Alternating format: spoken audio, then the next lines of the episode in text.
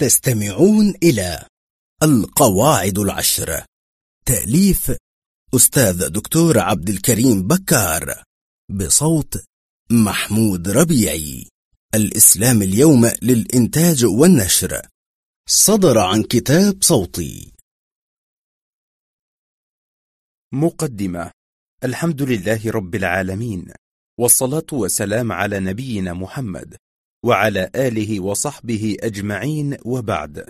فإن من الملاحظ اليوم وجود الكثير من الكتب التربوية الجيدة، ووجود كثير من الكتب التربوية الرديئة أيضا، وهذا جعل كثيرا من الناس يحارون في اختيار الكتب التي تزودهم بالثقافة التي تساعدهم على تربية أبنائهم تربية راشدة وناجحة. ومن وجه آخر، فإنما يقال إنه مهم جدا في التربية صار كثيرا للغاية، ونحن نعرف أن الأمور المهمة حين تصل إلى مئة أو مئتين فإن الإنسان يشعر بالعجز عن استيعابها، مما يولد لديه الإعراض عنها جملة وتفصيلا. ومن هنا فإنه قد انقدح في ذهني أن أتحدث عن المفاتيح المركزية أو الأمهات في التعامل مع الأبناء وتهذيبهم، لعلني أساعد القارئ الكريم على امتلاك الخطوط العريضة جدا في فهم أدبيات تربية الأبناء وفهم الأساليب الأساسية فيها. ولعل سائلا يسأل: لماذا كانت تلك القواعد عشرة ولم تكن خمسا أو عشرين؟ الجواب هو أن الرقم عشرة رقم مطمئن ومتوسط الحجم، وفي إمكاني وإمكان غيري الزيادة عليه والنقصان منه، بمعنى أن اختيار هذا العدد لا يستند إلى أي ضرورة علمية أو بحثية. وما أود التنبيه إليه هو أن ما سأتحدث عنه هنا يشكل البنية الهيكلية لتربية الأبناء، ولن يغني في حال من الأحوال عن أن نقرأ الكثير من التفاصيل ونستفيد الكثير من الخبرات من خلال الاطلاع على الأفكار والأساليب التربوية الموجودة في كثير من الكتب والمؤلفات العربية والمترجمة. الملاحظة الأخيرة في هذه المقدمة هي أن ما يطرح في شأن تربية الأبناء هو موضع اتفاق في ثمانين بالمئة منه بين كل الأمم وكل الحضارات. ومن هنا فإننا نستطيع الاستفادة من تجارب المسلمين وغيرهم على هذا الصعيد. وإني لأسأل الله تعالى بأسمائه الحسنى وصفاته العلى أن ينفع إخواني القراء بهذا الكتاب، وأن يجعله في موازين حسناتي يوم لا ينفع مال ولا بنون، والحمد لله أولا وآخرا. دكتور عبد الكريم بكار، في الحادي عشر من شعبان عام ألف وأربعمئة وتسعة وعشرين. القاعدة الأولى: ما قبل الإنجاب. حين يشتري الواحد منا آلة من الآلات الحديثة المعقدة التي لا عهد له بمثلها، فإنه يحاول تشغيلها واستعمالها من خلال الاطلاع على دليل الصانع، الكتالوج المرفق بها، أو من خلال سؤال أشخاص سبق لهم تشغيلها. وكثيرا ما يحذرك الصانع من استخدام تلك الآلة قبل امتلاك المعرفة بذلك، وكثيرا ما وقع الناس في أخطاء أدت إلى إفساد الآلات التي دفعوا من أجل اقتنائها أغلى الأثمان. الطفل أعقد من أي آلة، وتحتاج تربيته التربية الرشيدة إلى معرفة وخبرة وحذق، لكن الناس لا يحبون الاعتراف بذلك. ومن هنا فإن الواحد منا يملك الجرأة على أن ينجب سبعة من الولد دون أن يخطر في باله ما إذا كان في حاجة إلى قراءة كتيب أو سماع محاضرة أو استشارة متخصص. ونحن نقطف الثمرات المرة لتلك الجرأة، ونتائج تلك الجرأة تتمثل في انحراف أعداد كبيرة من المراهقين والمراهقات، وفشل أعداد أخرى مماثلة في دراستها وفي حياتها العملية. ولكن مما يبشر بالخير أننا نلمس اليوم المزيد من الوعي المتنامي بأهمية التربية الجيدة والتعليم المتميز. ولعلي أبدي في هذه المسألة الملاحظات الآتية: واحد. تعني الثقافة التربوية مجموعة المعلومات والخبرات التي نحتاج إليها في تكوين البيئة التربوية وفي طرق تهذيب الأبناء وتنشئتهم النشأة الصالحة وفي التعامل مع مشكلاتهم وأخطائهم.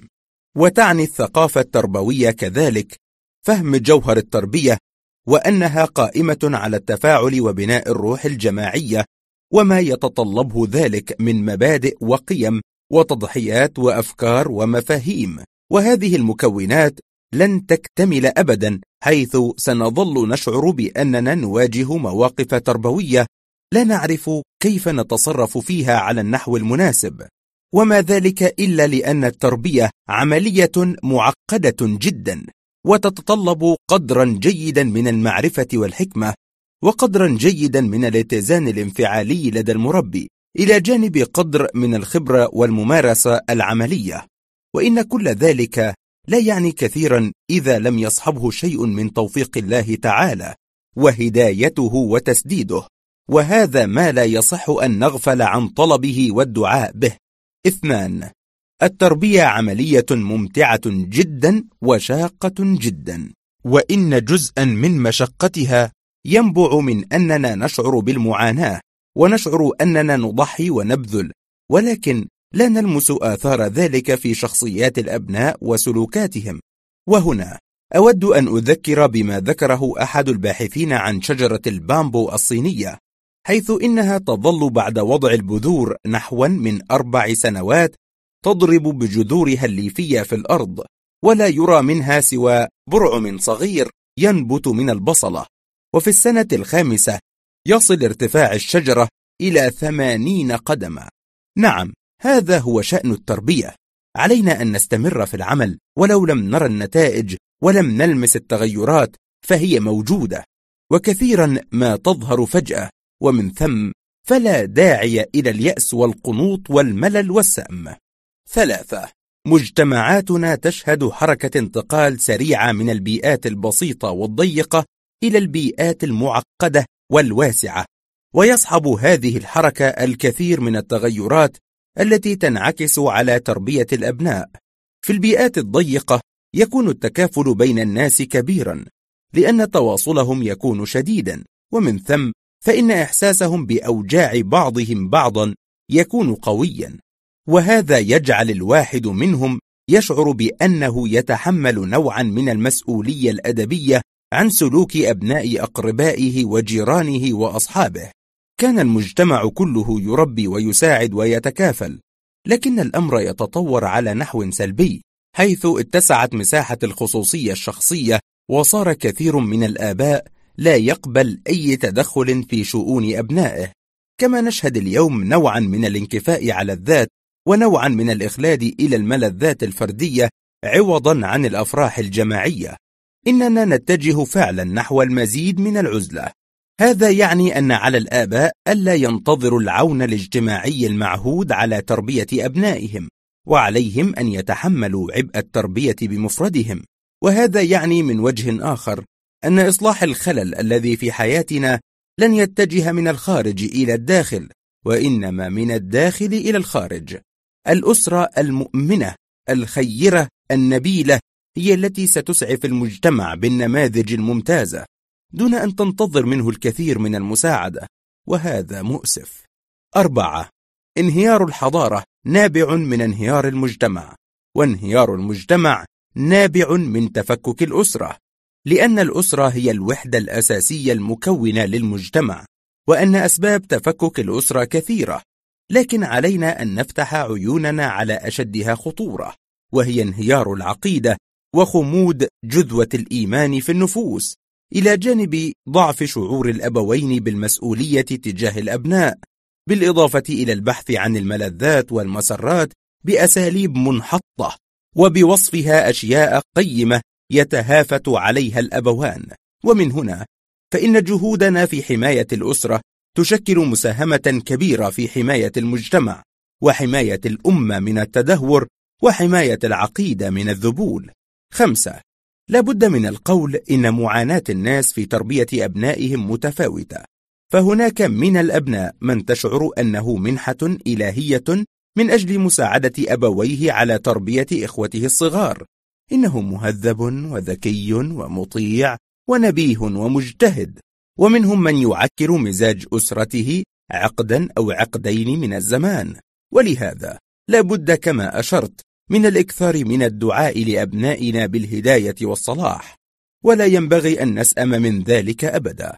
لكن أود أن أقول هنا علينا أن نتخذ من تربية الأبناء ذوي الطبائع الصعبة والمزعجة مفتاحا لثقافتنا التربوية والأسرية.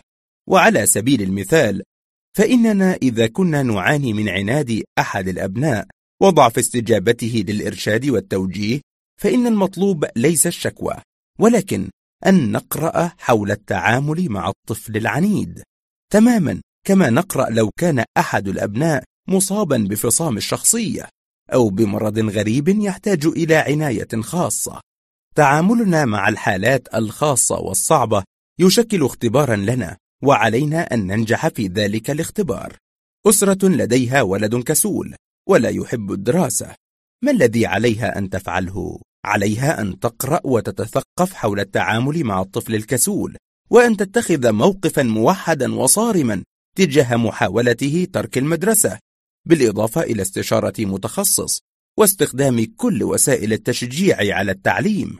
وهكذا تصبح الصعوبات التربوية مصدرا لإثراء ثقافتنا التربوية وتجديد عزمنا على المضي قدما في التهذيب والتوجيه، عوضا عن أن نقف موقف اللامبالاة أو موقف العجز والاستسلام.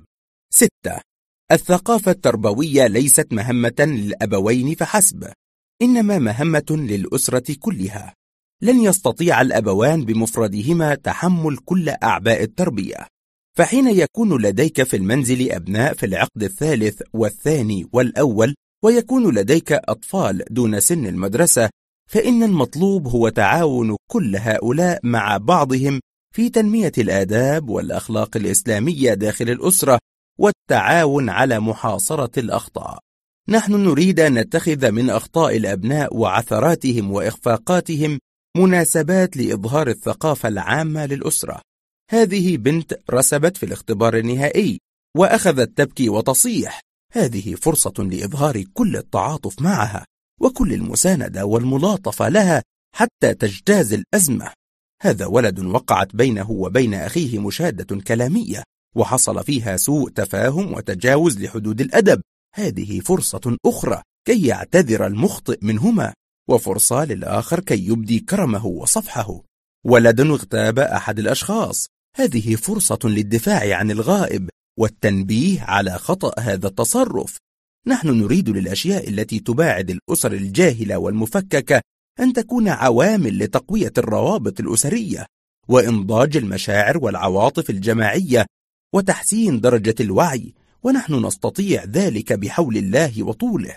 سبعة لعل من أكبر الأخطاء التي نرتكبها في حياتنا العامة وفي حياتنا الأسرية الاعتقاد أن الآخرين يفكرون بنفس طريقتنا، كما أن عليهم أن ينظروا إلى الأشياء نظرة مشابهة لنظرتنا لها. هذا خطأ كبير كثيرا ما نقع فيه. إن الله جل وعز جعل اختلاف نفوسنا وعقولنا قريبا من اختلاف وجوهنا، وكما أن في اختلاف وجوهنا ثراء عظيم وفوائد لا تحصى، فإن في اختلاف عقولنا ورغباتنا فوائد أيضا كثيرة.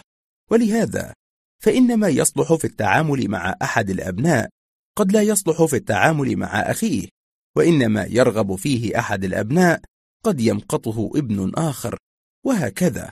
والمطلوب هو إثراء ثقافتنا التربوية على نحو مستمر وتنويع أساليبنا التربوية مع أبنائنا، وأنا أعرف أن هذا شيء صعب وشاق، ولكن لا بد منه، وإلا فإن الإخفاق قد يكون حليفنا. ونحن نعرف كثيرا من الآباء والأمهات الذين يستغربون لماذا ينجح أسلوب تربوي مع ولد ولا ينجح مع أخيه، مع أن الذي يستحق الاستغراب فعلا هو نجاح أسلوب تربوي واحد مع عدد من الأبناء. ثمانية سوف تشعرون من خلال المطالب التربوية الحديثة بأننا معاشر الآباء مطالبون بعمل أشياء كثيرة جدا، ربما تفوق طاقتنا وتثقل كواهلنا، وأنا أعتقد أن هذا الشعور صادق ودقيق. فالتربية تحتاج إلى عمل ومتابعة سبعة أيام في الأسبوع وأربع وعشرين ساعة في اليوم، وهي في بعض الأحيان تشبه حرب العصابات أو تشبه الحفر في الصخر، هي هكذا، وهذه هي طبيعتها. لكن علينا أن نتذكر شيئين: الأول هو أن الجهد الذي نبذله في توجيه أبنائنا جهد مأجور إن شاء الله، فنحن السبب في وجودهم، ونحن الذين نرشدهم إلى الخير وندلهم عليه، ونحن الذين نزرع في قلوبهم حب الله ورسوله، ونعمل على أن يكونوا فضلاء، ونضحي بالكثير من أجل ذلك. فالمأمول من الله جل ثناؤه أن يجعل صالح أعمالهم في صحائفنا، وأن يرفعنا بدعائهم لنا بعد موتنا، وهذا حين يتحقق يكون فيه مكافأة سخية على جهدنا في تربيتهم. الثاني هو أن علينا أن نتذكر أن ما هو مطلوب منا اليوم تجاه أبنائنا كان مطلوبا من آبائنا وأمهاتنا تجاهنا، وسيكون مطلوبا من أبنائنا تجاه أبنائهم. فالمسألة دين ووفاء، وأخذ وعطاء، بالمعرفة والخبرة والتفاؤل والصبر والمثابرة يمكننا أن نفعل الكثير، وسنفعل بإذن الله تعالى. القاعدة الثانية: نحن جزء من العالم ولنا خصوصيتنا. هذه القاعدة تحتاج إلى فهم على مستوى التفاصيل، وتحتاج إلى استحضار يومي، وعند كل جهد تربوي نبذله. فالتربية في الرؤية الإسلامية ليست من أجل تخريج جيل ناجح وقوي ومؤثر فحسب، وإنما هي في الأساس من أجل تنشئة أبناء مؤمنين صالحين أخيار يعملون على تحقيق مرادات الله تعالى على هذه الأرض من خلال الدعوة والقيام بأمر الله تعالى، وهذا يتم عبر ترسيخ القيم والمبادئ في سلوكاتهم من منظور الإسلام لها، ومن ترتيبه لها في سلم القيم. نحن نريد أن نعيش زماننا من خلال الوعي الكامل بكل معطياته، ونريد أن نشارك في صنع الأحداث والتأثير في الأوضاع العامة، كما نريد لأبنائنا مثل ذلك. لكن كل ذلك سيكون من أجل هدف نهائي عظيم، هو الفوز برضوان الله تعالى، وهذا لن يتم إلا إذا جعلنا أسرنا تتعلم كيف تقف عند حدود الله تعالى في المنشط والمكره. إن عنوان هذه القاعدة يشير إلى شيئين أساسيين: الأول أننا في شأننا التربوي جزء من العالم الواسع المحيط بنا، بمعنى أننا نتأثر بتياراته ومشكلاته، ونستفيد من طرائقه وأدواته في تربية صغارنا، ونصغي إلى كل حكمه ومواعظه واكتشافاته بكل حرص وانفتاح. وأنا واثق أننا سنجد الكثير مما ينفعنا في مهمتنا التربوية. الثاني، مع أننا جزء من العالم، لكننا متميزون عنه على مستويين: مستوى المشكلات، حيث إن مشكلات الأطفال في تونس أو باكستان أو ماليزيا ليست هي عين مشكلات الأطفال في فرنسا أو أستراليا أو كندا، فالأطفال في هذه الدول ينتمون إلى عوالم مختلفة بكل ما تعنيه الكلمة. ومستوى المضامين التربوية والقيم والمبادئ والمفاهيم التي نرى أنها مهمة لتنشئة أبناء صالحين. إن هذه النوعية من العلاقة مع العالم من حولنا على مستوى التربية وغير التربية تشكل مصدرا للبلبلة والإزعاج والانقسام، لأن هذا سيتطلب من أسرنا أن تدقق في كل شيء، وأن تتعلم كيف تختار ما يلائم أبنائها، وكيف تميز بين الجيد والرديء من الأفكار والقيم المطروحة على الساحة التربوية. وهذه عملية صعبة جدا في ظلال انتشار الفكر السطحي كانتشار النار في الهشيم، لكن ليس أمامنا أي خيار. ولعلي أشرح ما أريده من وراء ذكر هذه القاعدة عبر الآتي: واحد، لماذا نحن جزء من العالم؟ هذا سؤال مهم، لأن بعض الناس يتجاهلون تماما هذه الحقيقة، وبالتالي فإنهم لا يستطيعون فهم ما يريده أبناؤهم، ولا فهم أشكال معاناتهم، ولا كيفية التعامل مع كل ذلك. لم نكن في يوم من الأيام أكثر انتماءً للعالم مما نحن عليه اليوم، فوسائل الاتصال والبث الفضائي والإنترنت والعولمة بأدواتها الجبارة، كل ذلك ألغى الحدود بين ما كنا نسميه داخل البلاد وخارجها. العولمة تعولم الأشياء، وتعولم الأفكار والتطلعات والأذواق والمعايير، وتعولم أيضا المشكلات وأنماط الانحطاط. كنا في الماضي نربي في بيئات مغلقة نسبيا، لكننا اليوم نربي وأبواب بيوتنا ونوافذها مشرعة على العالم من أقصاه إلى أقصاه، ولهذا بالطبع حسناته وسيئاته. ولكن إذا لم ننتبه ونفهم ما يجري على نحو جيد، فقد تغطي السيئات على الحسنات. نحن كذلك جزء من العالم بما فطر الله عليه البشر من طبائع وحاجات وتطلعات، فما يدخل السرور على مئة شخص في الصين هو نفسه الذي يدخل السرور على مئة شخص في لبنان أو أمريكا، وما يزعج مئة شخص في هولندا هو نفسه الذي يزعج مئة شخص في السودان والفلبين. وهذا طبعا على مستوى الكليات، أي بعيدا عن التفاصيل الدقيقة التي يختلف فيها الناس في البلد الواحد، وأحيانا في الأسرة الواحدة.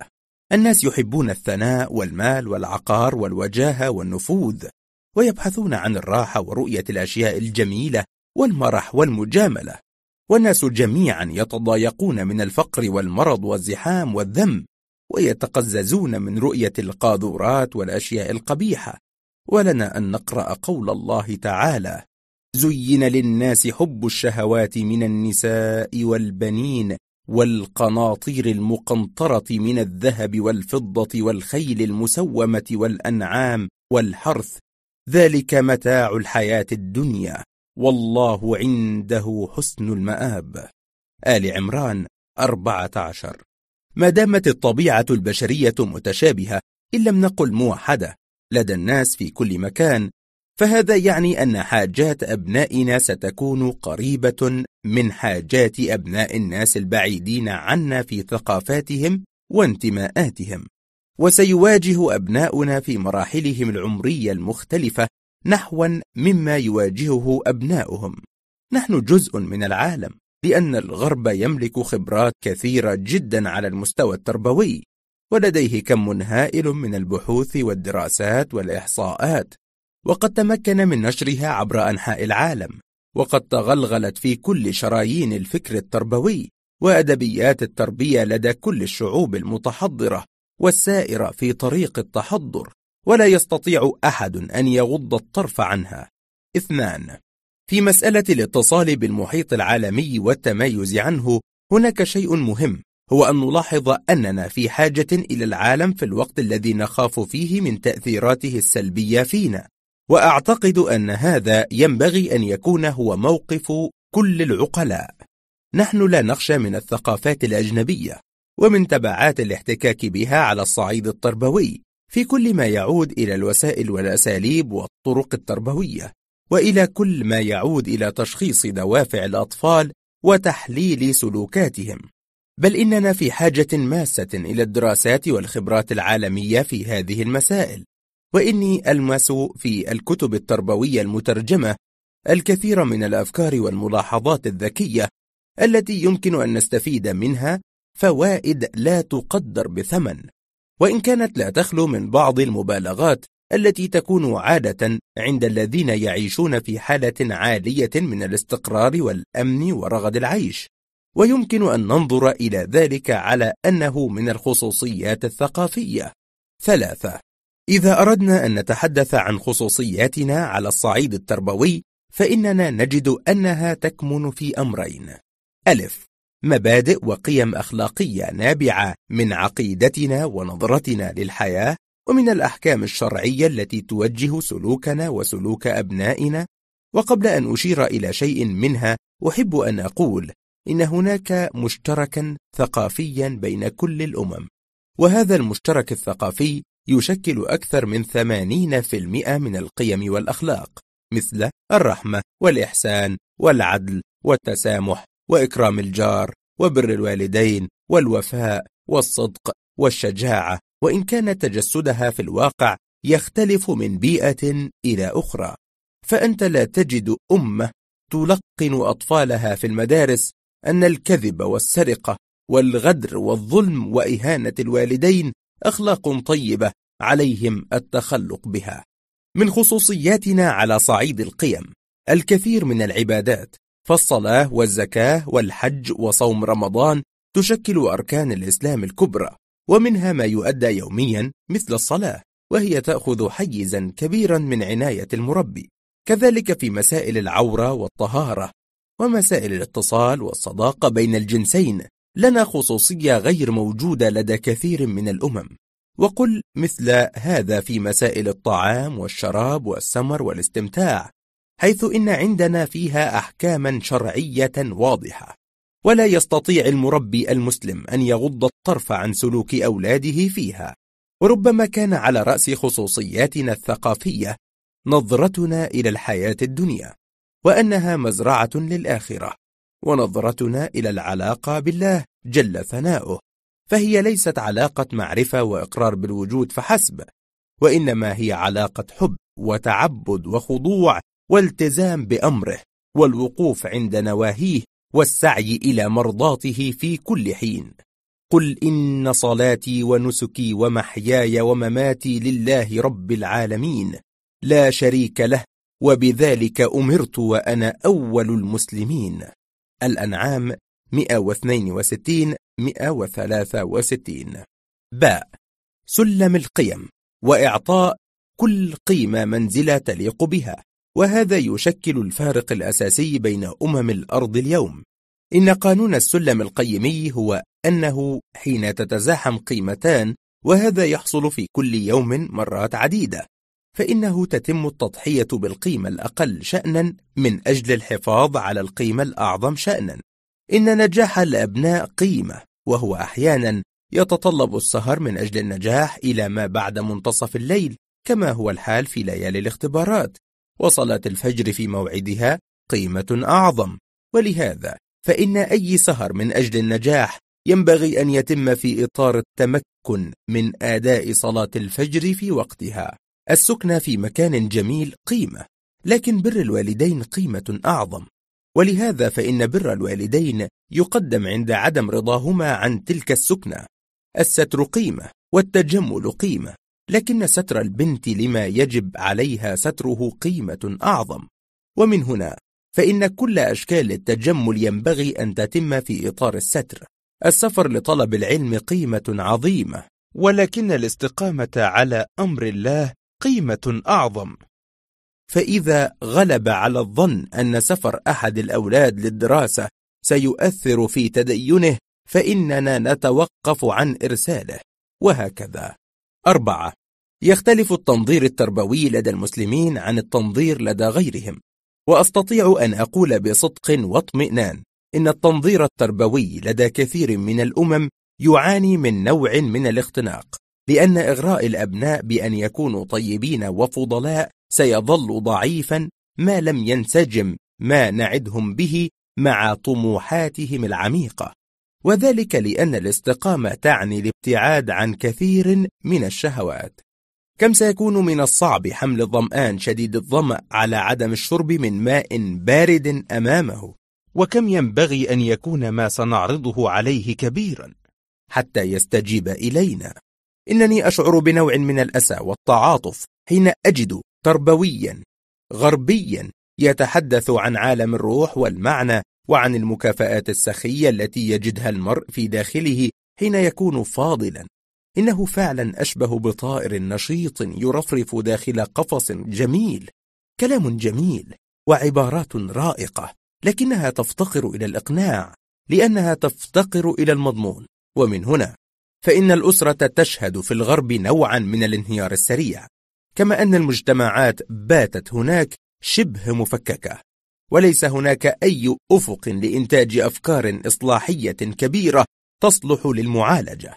هذا فولتير الفذ والعبقري يفصح عن اعتقاد قوي على خلاف ما هو مشهور عنه بوجود الله تعالى وبحكمته، وقصور الأذهان عن الإحاطة به، لكنه لا يملك جوابا حيال انتشار الشر والظلم بين الناس.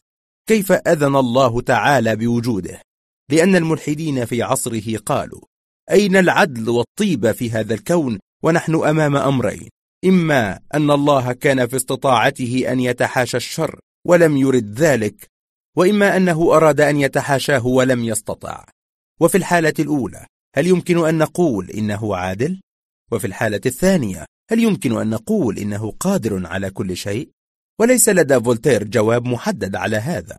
أما المسلمون فالجواب عندهم واضح وضوح الشمس، وهو يتلخص في أن هذه الدنيا دار ابتلاء، وهي بمثابة الفصل الأول من رواية ذات فصلين، والآخرة هي دار الجزاء والمحاسبة واقتصاص الحقوق من الظالمين للمظلومين، وهي بمثابة الفصل الثاني من الرواية. ولهذا فإن وجود الأشرار شيء طبيعي، وعدم معاقبتهم في الدنيا هو أيضا شيء طبيعي، وهذا واضح في آيات جلية، منها قوله تعالى: ونبلوكم بالشر والخير فتنة وإلينا ترجعون، الأنبياء خمسة وثلاثون.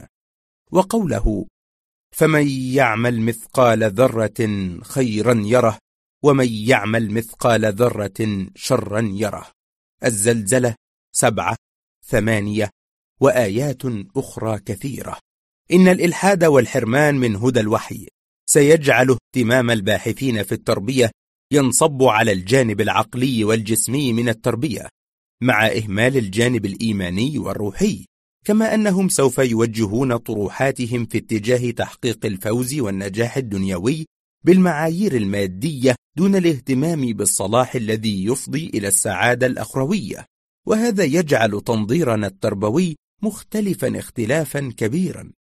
إن المربي المسلم حين يتحدث عن القدوة في التربية يتحدث عن إنسان هو في نظر الشريعة الغراء إنسان فاضل، كما إنه حين يتحدث عن المنهج التربوي وعن أهداف التربية يتحدث عن أمور تساعد على تنشئة أبناء صالحين بالمعايير الإسلامية وفي إطار الآداب الإسلامية. ومن هنا فإن خصوصيتنا التربوية تتجلى على نحو عام في الأهداف والمبادئ والقيم والآداب، وفي ترتيبها داخل السلم القيمي المشترك التربوي بيننا وبين الأمم الأخرى، أكثر ما يتجلى في الأساليب والأدوات والإجراءات.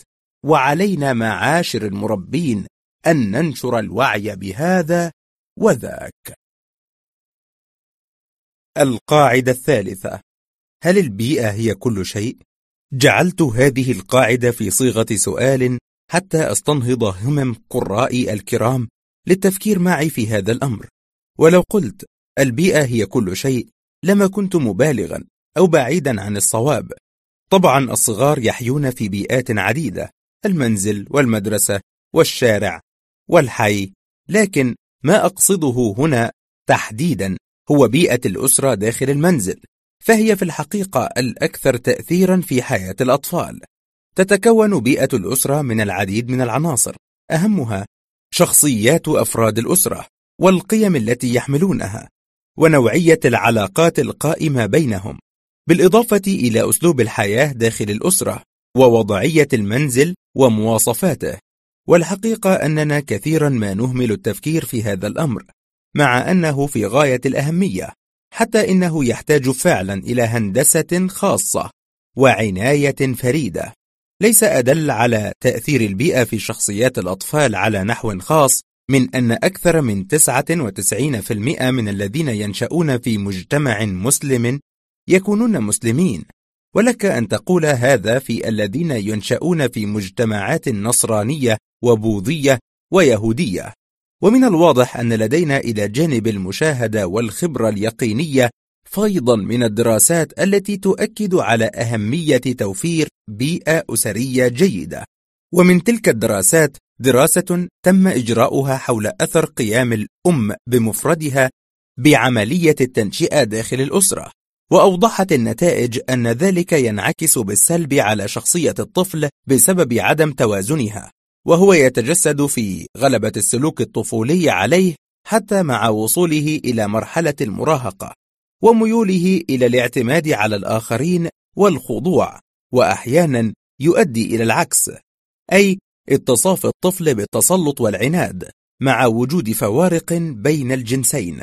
ودلت دراسة أخرى على أن الأطفال الذين يشترك في تربيتهم الأم والأب معا يتمتعون بقدرات أفضل في القراءة والكتابة وإجراء العمليات الحسابية إذا ما قورنوا بالأطفال الذين نشأوا في كنف الأم أو كنف الأب، وهذا كله لأن أحد الأبوين لا يستطيع بمفرده تكوين بيئة أسرية جيدة، فتكامل الأبوين والتفاعل بينهما وإشرافهما المباشر على تربية الأبناء أمور أساسية في تكوين البيئة المطلوبة.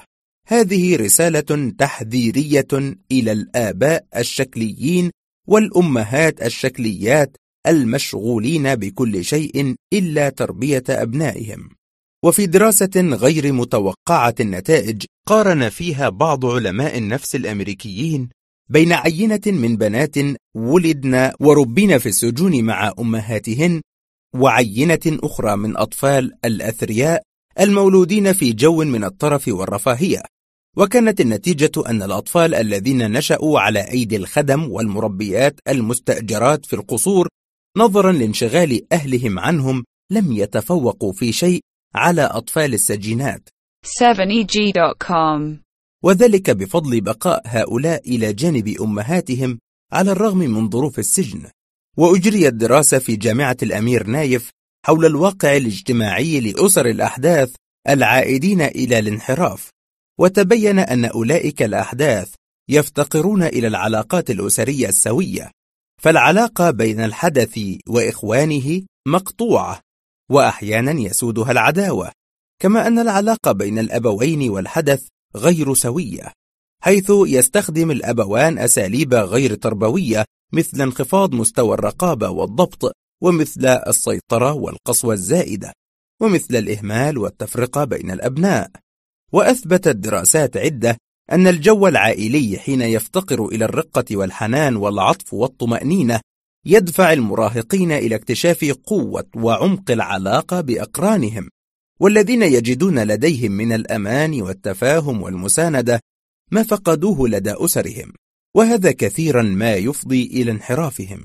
في الأسرة المتعلمة والمهتمة يكمل كل الأبناء أو معظمهم تعليمهم ويتخرجون من الجامعات، وفي الأسر غير المتعلمة وتلك التي لا تعرف قيمة العلم يترك الأطفال المدارس في وقت مبكر، وتكون الحجة دائما الأولاد لا يحبون العلم، لا يرغبون في المطالعة، ميولهم عملية، وهؤلاء لا يعرفون أن الرغبات والميول يصنعها الكبار ويزرعونها في نفوس الصغار، وحين لا يعرف الكبار قيمة إكمال التعليم ولا يهتمون بذلك، فإن من المتوقع أن تكون نسبة كبيرة من أبنائهم فاقدة للرغبة في السير في الطريق العلمي. مكونات البيئة الأسرية المطلوبة: واحد أبوان جيدان. الأبوان في الأسرة هما سبب وجودها، وهما عمادها وملحها وماؤها وهواؤها، ومن خصائصهما الشخصية ومن نوعية العلاقة بينهما ثم من علاقتهما مع أطفالهما يتكون الجو الإنساني والروحي في المنزل. وأستطيع أن أقول بوضوح إن التربية سهلة ومثمرة وناجحة إذا كنا نحن الكبار أشخاصا جيدين، أو لنقل إذا كانت الفجوة بين ما نقوله وبين ما نفعله ضيقة وضيقة جدا. أما إذا كنا نطلب من أبنائنا الالتزام ببعض الفضائل التي لا نلتزم بها، ونطلب منهم الكف عن بعض السلبيات التي نقع فيها، فإن تربيتنا لصغارنا ستكون صعبة وعقيمة ومخيبة للآمال. إن الأطفال في حالة كهذه سيقولون في أنفسهم: انظروا في المرآة حتى تروا أن ما حملكم على التقصير في بعض الواجبات والوقوع في بعض الأخطاء هو نفسه الذي يحملنا على ذلك، مع أنكم أنتم الكبار الناضجون والعارفون بالعواقب. وقد صدق من قال: كما نكون تكون تربيتنا. إن في إمكاننا أن نهرب من رؤية الأطفال وأن نظن أنهم غافلون عما نفعل، لكن هذا غير صحيح، إن الاختباء منهم غير ممكن، إنهم إن لم يروا ما نخفيه اليوم سيرونه غدا، ومن أصر سريرة ألبسه الله رداءها. وما أجمل قول الشاعر العربي القديم: ومهما يكن عند امرئ من خليقة وإن خالها تخفى على الناس تعلم. تدل بعض الدراسات على أن أقوى نموذج يؤثر في حياة الطفل هو الوالد من الجنس المماثل، أي أن الذكور يتأثرون على نحو أساسي بآبائهم والبنات بأمهاتهن، وهذا طبيعي ومفهوم، لأن الأبناء يطمحون إلى أن يكونوا في المستقبل على شاكلة آبائهم وأساتذتهم ومن يعتقدون أنهم ناجحون وعظماء، وكذلك البنات. ومن هنا فإن على الرجل حين يخطب فتاة أن يتذكر أنها هي التي ستصنع معه الجو الذي سيتربى فيه أولاده، وأنها ستكون المؤثر الأول في بناته. وعلى المرأة أيضا حين تستجيب لخاطب أن تتذكر أنه سيكون المؤثر الأول في أبنائها. يخبرنا بعض البحوث بأن الأطفال الذين لم يظفروا بنماذج جيدة يقتضون بها في حياتهم يعانون أكثر من الأطفال الذين وجدوا أمامهم نموذجا يحبونه ويعجبون به. ودلت إحدى الإحصائيات على أن الأطفال يكونون عرضة لإدمان التدخين ثلاث مرات أكثر من غيرهم إذا كان آباءهم يدخنون. وتبلغ نسبة إصابة الأطفال بالوزن الزائد أو البدانة المفرطة حين يدخلون في مرحلة البلوغ حوالي سبعين إلى ثمانين بالمئة إذا كان أحد الأبوين يعاني من السمنة المفرطة. إننا فعلا نرسم من خلال سلوكنا اليومي مستقبل سلوك أبنائنا، بل إن الأمر يتجاوز ذلك. إننا من خلال البيئة داخل المنزل نعرف الطفل على ذاته، ونصنع نوعية طموحاته وتطلعاته نحو المستقبل، كما نحدد سقف تلك التطلعات وعتبتها، أي أقصى ما يريده الطفل وأدنى ما يمكن الرضا به. إن الفتاة حين تلاحظ أن والدها يتعامل مع والدتها بتهذيب ويحترم ذكاءها، فإنها تعتقد أن من حقها أن تحظى بزوج يعاملها المعاملة نفسها، وسوف تسعى إلى ذلك وتطالب به. وإذا كان الأب يقدم نموذجا لبرود المشاعر والتجاهل أو التسلط، فإنها سوف تقلل من سوية ما تطمح إليه حين يتقدم إليها الخطاب. وإذا لم يتقدم إليها أحد، فربما سعت إلى الصديقات وإلى الإنترنت كي تتعرف على من يملأ ما لديها من فراغ عاطفي، وهكذا تكون قد وضعت نفسها على بداية طريق الانحراف. نحن لا نريد أن نفرض قيمنا وآدابنا وأخلاقياتنا على أبنائنا. لماذا؟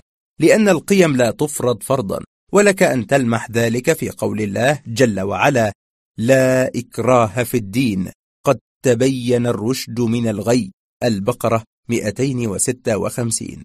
وقوله: أفأنت تكره الناس حتى يكونوا مؤمنين، يونس تسعة وتسعين. هل نريد فعلا أن ننقل القيم التي نؤمن بها إلى أبنائنا؟ إذن هناك شيء واحد يمكننا من ذلك، هو أن نجذبهم إلينا، وأن يروا في أفعالنا صدقنا ومصداقيتنا وعزيمتنا وإخلاصنا. يقول أحد الشباب: حين كنت صغيرا خرجت مع أبي في سيارته، وإذا بعجوز يعبر الشارع متوكئا على عصاه، وقد تحول لون إشارة المرور إلى اللون الأخضر وهو في منتصف الطريق، وقد انطلقت السيارات من حوله بسرعة فائقة، فما كان من أبي إلا أن أوقف سيارته وقفز منها، وقام بدور رجل المرور وأوقف السيارات، وأخذ بيد الرجل حتى عبر به الشارع. إنني أشعر أنني تعلمت من أبي درسا في المبادرة والشهامة قد لا أتعلمه إذا قرأت في ذلك كتابا مؤلفا من ثلاثمائة صفحة. إن رحلة تربية الأبناء على النحو الجيد سوف تبدأ من عندنا، حين نقرر أن نربي أنفسنا ونضغط عليها كي نربي أبناءنا. ومن غير هذه العزيمة فإن الخسارة ستكون فادحة. إن الأمة الفقيرة ليست هي التي لا تملك الكثير من المال، لكنها تلك التي يتلفت أطفالها يمنة ويسرة، فلا يرون إلا النماذج الباهتة، ورجالا ونساء من الدرجة الرابعة. وإن الأسرة الفقيرة ليست هي التي تسكن في بيت متواضع، لكنها الأسرة التي لا يرى صغارها في كبارها شيئا يملأ العين. هذا هو المعيار الأخلاقي والحضاري للغنى والفقر. اثنان، بيئة مرحة ومريحة وهادئة. إن الله عز وجل وهب الطفل شخصية يسكنها الأمل والمرح والطمأنينة والشعور بالثقة وحب التساؤل والتطلع إلى التعلم، بالإضافة إلى الطيبة والبراءة. ومع مواجهة صعوبات الحياة والتوترات والخلافات بين الأبوين والأخبار السيئة التي يسمعها من هنا وهناك، يخبو بريق روحه وتبدأ الهموم في شق طريقها إلى نفسه. نحن مطالبون بأن نوفر البيئة التي تساعد الطفل على الاحتفاظ بأكبر قدر ممكن من المعاني الرائعة التي زوده الله تعالى بها، وهذا يحتاج إلى جهود كثيرة، لعل منها: ألف، التعامل مع الطفل على أنه صادق وموثوق وطيب وحسن النية. باء، بيت فيه قدر كبير من الهدوء والسلام والأمن. جيم، حب وتعاطف وتقدير واهتمام ولطف. دال، درجة حسنة من المزاح والمرح والتفاؤل. هاء، التقليل من النقد لمن في البيت ولمن خارجه قدر الإمكان. واو، لا تثقل الطفل بالأنشطة والدراسة في الصباح والمساء، وحاول فهم حدود طاقته، واعمل على أن يؤدي كل واجباته بشغف وإقبال. زاي، مراعاة الفروق الفردية بين الأبناء وتوخي العدل وترك المقارنة السلبية. حاء، احترام متبادل وتفهم للظروف والأسباب التي قد تجعل الصغير يقع في الخطأ. طاء، الاعتذار عند وقوع الخطأ سواء أكان ذلك من الكبار أم الصغار. ياء، غض الطرف عن بعض الأخطاء والهفوات، فالناس هكذا يصيبون ويخطئون. ثلاثة، المكان يصنع المشاعر. لا نستطيع ونحن نتحدث عن البيئة الجيدة أن نتجاوز مسألة المكان والمنزل الذي يضم أفراد الأسرة، والحقيقة أن تأثير المكان في الإنسان كبير جدا، وإننا في البداية نقوم بهندسة منازلنا، ثم تقوم مساكننا بهندسة مشاعرنا. وإن هناك دراسات ومشاهدات كثيرة تدل على أن الناس حين يكونون في مكان واسع وجميل ومكيف وهادئ ومنظم، تتولد لديهم مشاعر الرضا والثقة والقوة، ويتبادلون فيما بينهم مشاعر التعاطف واللطف. وحين يكونون في مكان ضيق وحار وفوضوي ووسخ، فإنهم يتبادلون فيما بينهم مشاعر الضيق، وتتولد لديهم مشاعر وأفكار سوداوية، وبذلك يتحول البيت إلى بيئة طاردة. وإن من المألوف جدا في بلاد كثيرة أن تحث الأم أولادها على مغادرة المنزل بسبب ضيقه، إذا كان لديها بعض صديقاتها، وطبعا يغادرونه إلى الشارع. في اعتقادي أن على الأم أن تجعل من بيتها روضة غناء من خلال النظافة والتنظيم والتنسيق. ومهما كانت أحوال الأسرة ضيقة، فإن في إمكان المرأة أن تفعل الكثير على هذا الصعيد. وقد تطورت فنون تنظيم المساكن وترتيبها وتزيينها، ومعظمها قائم على الكثير من الدراسات والمعطيات العلمية. إني أدعو الأبوين والأم خاصة إلى الاهتمام بالمنزل ليكون مكانا للوئام والراحة والسرور، ولا ريب في أن ذلك ينبغي أن يظل في إطار الاعتدال والاتزان. إن موضوع البيئة الأسرية يتطلب الكثير من القول، وربما عدت إلى شرح وتفصيل شيء مما تحدثت عنه بغية توضيح الصورة، والله المستعان. القاعدة الرابعة: التربية تفاعل.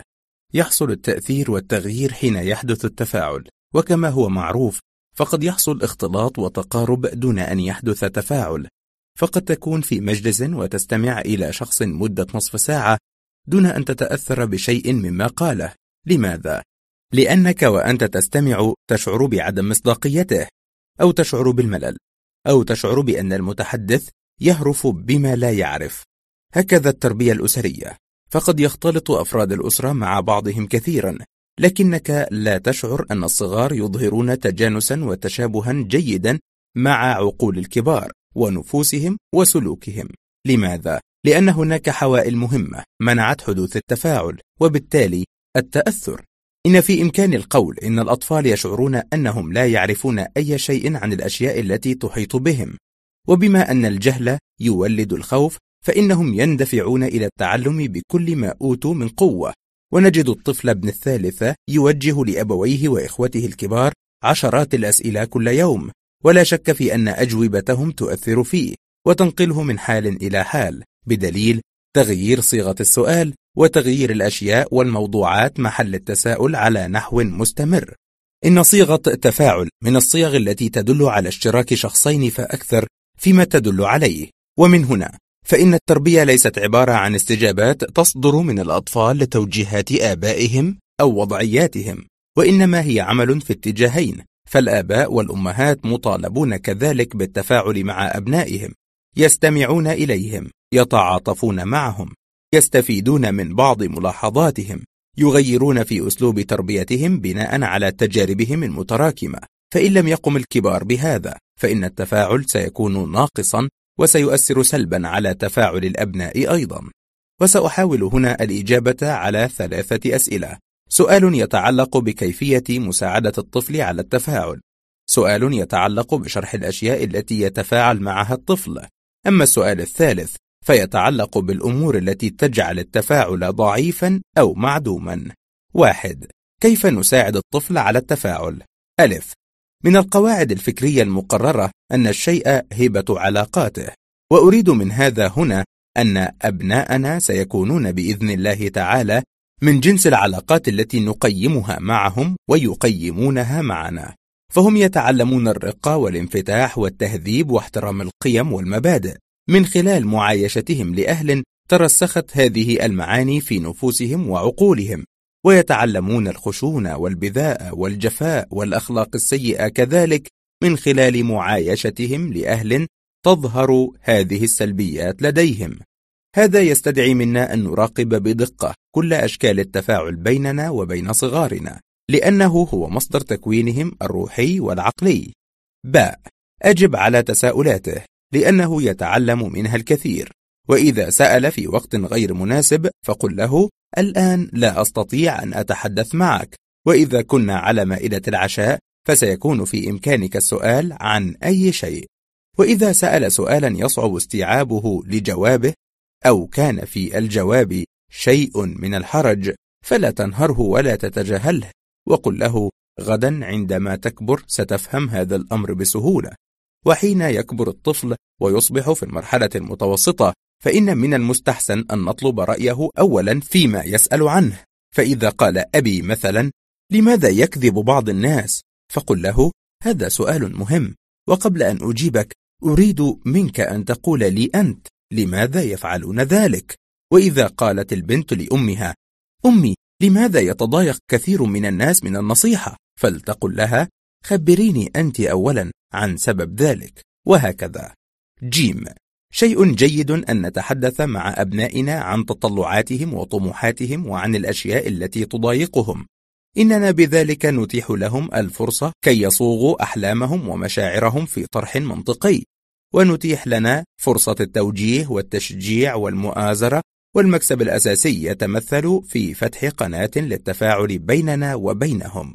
د. حاول أن تحدثه عن المسلمات التي نؤمن بها وعن الأمور التي لا يمكن أن نساوم عليها، وحدثه عن المخاطر التي يمكن أن يواجهها من خلال كثرة خروجه من المنزل مع جماعات الرفاق، والمهم أن نسمع رأيه في كل ذلك. ها. هناك قرارات صغيرة يومية يمكن أن نتخذ من مشاركة الأبناء فيها محرضا لهم على التفاعل معنا، وذلك مثل وقت وضع المائدة والخروج إلى مكان للنزهة وتوزيع بعض المهام داخل المنزل. واو. بعض الآباء والأمهات يتخذون من التكتم الشديد حول أشياء كثيرة أساسا في التحدث أمام أبنائهم، ومع أننا متفقون على أنه ليس من المصلحة أو المقبول أن يطلع الصغار على كل شيء، لكن من المهم أيضا ألا يشعر الأولاد بالخوف من السؤال عن بعض الأمور التي تؤثر في حياتهم، مثل وضع أبيهم في العمل، ومثل دخله الشهري، ومثل علاقته المتوترة مع بعض أقربائه. إن وضع حدود دقيقة في هذا غير ممكن، لكن الأطفال يسمعون من أصدقائهم الكثير عن مناقشاتهم مع أسرهم، والكثير مما يمكن أن يسمى أسرارا خطيرة، والمهم ألا يشعر الأولاد أنهم غائبون ومغيبون وغير موثوقين، والأهم من ذلك شعورهم بأنهم يتكلمون مع أهليهم بأريحية. اثنان، مع أي شيء يتفاعل الأطفال. هذه نقطة مهمة، لأن كثيرا من الآباء والأمهات يشكون من انحراف بعض أبنائهم أو من تقصيرهم في مدارسهم، ويقولون إننا مللنا من كثرة توجيههم وأمرهم ونهيهم وتحفيزهم، ونحن نشعر وكأننا نتحدث مع جدران وليس مع بشر. هم لا يعرفون أن كثرة الوعظ للأبناء وكثرة إرشادهم ليست صحيحة، بل تدل على وجود مشكلة حقيقية هي انعدام أو ضعف التفاعل الأسري. لو أن الأطفال ينفعلون بكل حكمة أو نصح يسمعونه لكانت التربية من أسهل الأعمال والمهمات، لكن المؤسف أن الأمر ليس كذلك. إنهم في الحقيقة يتفاعلون، ولا يبتعد الكبار كثيرا عنهم في هذا، مع ما لدى الكبار من مشاعر واتجاهات، ومع ما يشاهدونه من أعمالهم وسلوكاتهم ومواقفهم. وقد كان القدماء يدركون هذا على نحو ممتاز، حتى قال أحدهم: حال رجل في ألف رجل خير من قال أي قول ألف رجل في رجل. من هنا فإننا قد نجد أما لا تحمل سوى شهادة الثانوية، ومع ذلك فقد نجحت في تربية أبنائها أعظم من نجاح أم تحمل درجة البكالوريوس في التربية، وذلك لأن الأولاد لا يتفاعلون مع ما لدى والدتهم من أفكار ومفاهيم ومقولات تربوية، وإنما يتفاعلون مع المكونات التي جعلت منها شخصية مستقلة وصاحبة مسؤولية. دعونا نتساءل: كيف ستكون استجابة الطفل لنهي أمه عن الكذب وهو يسمعها وهي تكذب مع أبيه وجارته؟ وكيف سيكون استجابة الطفل لأمر أبيه له بالذهاب إلى صلاة الجماعة أو المذاكرة بجدية أو التقليل من الجلوس أمام التلفاز وهو يرى أباه يمارس عكس ذلك تماما؟ الجواب معروف ولا يحتاج إلى تعليق. وهنا أذكر بما كنت ذكرته حول الجو الأسري ومسألة التربية بالقدوة. ثلاثة، أمور تجعل التفاعل ضعيفا. ألف، من المهم أن ننتبه دائما إلى أننا معاشر الآباء والأمهات ننتمي إلى جيل غير الجيل الذي ينتمي إليه أبناؤنا وبناتنا، وهذا وحده كاف لإيجاد مشكلة في التفاهم والتفاعل داخل الأسرة. إن من الملاحظ أن الجيل الجديد يميل أكثر إلى التحرر من القيود والتقاليد، على حين أن جيل الآباء يكون تقليديا أكثر وأشد حرصا على التمسك بالعادات والأعراف الاجتماعية. ولهذا فإن كثيرا مما يراه الجيل الجديد لائقا على المستوى الاجتماعي يراه جيل الآباء أنه معيب ومرفوض. وأعتقد أن أمة الإسلام مرحومة والحمد لله في هذا وغيره طبعا، حيث إن الأحكام الفقهية والآداب الإسلامية تعطينا مؤشرات واضحة في كثير من المسائل. ومن المهم أن ندرك أن كثيرا من المشاكسات مع المراهقين من أبنائنا تنتهي بعد مدة حين يشبون عن الطوق وينعمون بالاستقرار العاطفي.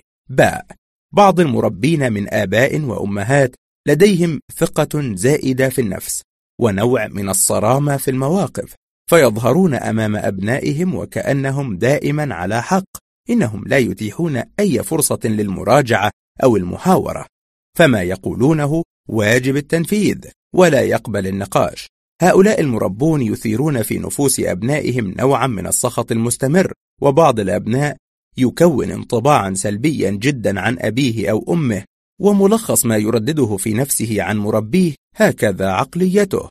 نحن لا نختلف أن الكبار معهم الحق في معظم الأحيان، لكن هناك أمور كثيرة تتعلق بالصغار يحتاج القرار فيها إلى أخذ رغباتهم بعين الاعتبار. خذ مثلا تحديد وقت النوم في المساء، إنه في الأصل شيء إيجابي والالتزام به جيد، لكن لا بد أن تكون هناك بعض الاستثناءات، مثل وجود حفلة معينة أو وجود اختبار عند الولد أو الابتهاج بقدوم عزيز من سفر وغير ذلك. حتى لو كان الواحد منا على حق مطلق فليترك مجالا للاعتراض، وليحاول شرح موقفه وإقناع الصغير به، حتى تظل حرارة التواصل مستمرة. ج. إن من أكثر ما يضعف تفاعل الأطفال مع ذويهم التطرف في التأديب والتوجيه وإبداء الملاحظات، ومن ذلك على سبيل المثال للحصر العقاب البدني والإسراف في اللجوء إليه، مقارنة الصغير بغيره من أبناء الأقرباء من أجل إظهار قصوره وتقصيره، الصراخ والغضب السريع تجاه الأخطاء والهفوات التي تصدر من الأطفال، الإفراط في التوجيه فيبدو الأب وكأنه متفرغ لإسداء النصائح وإصدار الأوامر والنواهي، توجيه أصابع الاتهام لأحد الأبناء كلما حدثت مشكلة لا يعرف فاعلها، وكلما كسر شيء لا يعرف من كسره. إن مثل هذه التصرفات من الأبوين تجعل العلاقة بينهم وبين أبنائهم علاقة خصوم ومتحاربين، وليست علاقة رحمة وود واحترام وتفاهم. ولهذا فإنك تشعر أن الكبار في واد والصغار في واد آخر. د. هل نستطيع القول إن أكثر ما يباعد بين الأطفال وآبائهم هو التلفاز؟ أعتقد أننا لو قلنا ذلك لما كنا مخطئين. إن التلفاز فعلا قد خطف معظم الأطفال من آبائهم ومن الكتاب أيضا، حيث إن أكثر الأطفال يجلسون متسمرين أمام شاشات الفضائيات ستة أو سبعة أضعاف الوقت الذي يجلسون فيه مع آبائهم وأمهاتهم. ولا بد أن نضيف إلى التلفاز الإنترنت والألعاب الإلكترونية. إن هذه الأشياء تشجع على العزلة الاجتماعية وتدفع في اتجاه الترفيه الشخصي المستقل للطفل بعيدا عن أبويه، ومن هنا فإن المسافة الفاصلة بين أفراد الأسرة الواحدة قد اتسعت على الرغم من أنهم يعيشون في بيت واحد. لابد من تحديد مشاهدة الأطفال للتلفاز وتقليلها إلى أقصر مدة ممكنة، وقد يكون من المناسب تحديد أوقات في اليوم لا يفتح فيها التلفاز لأي سبب، وذلك حتى يجلس أفراد الأسرة مع بعضهم وحتى ينصرفوا إلى الدراسة والمطالعة والتثقف.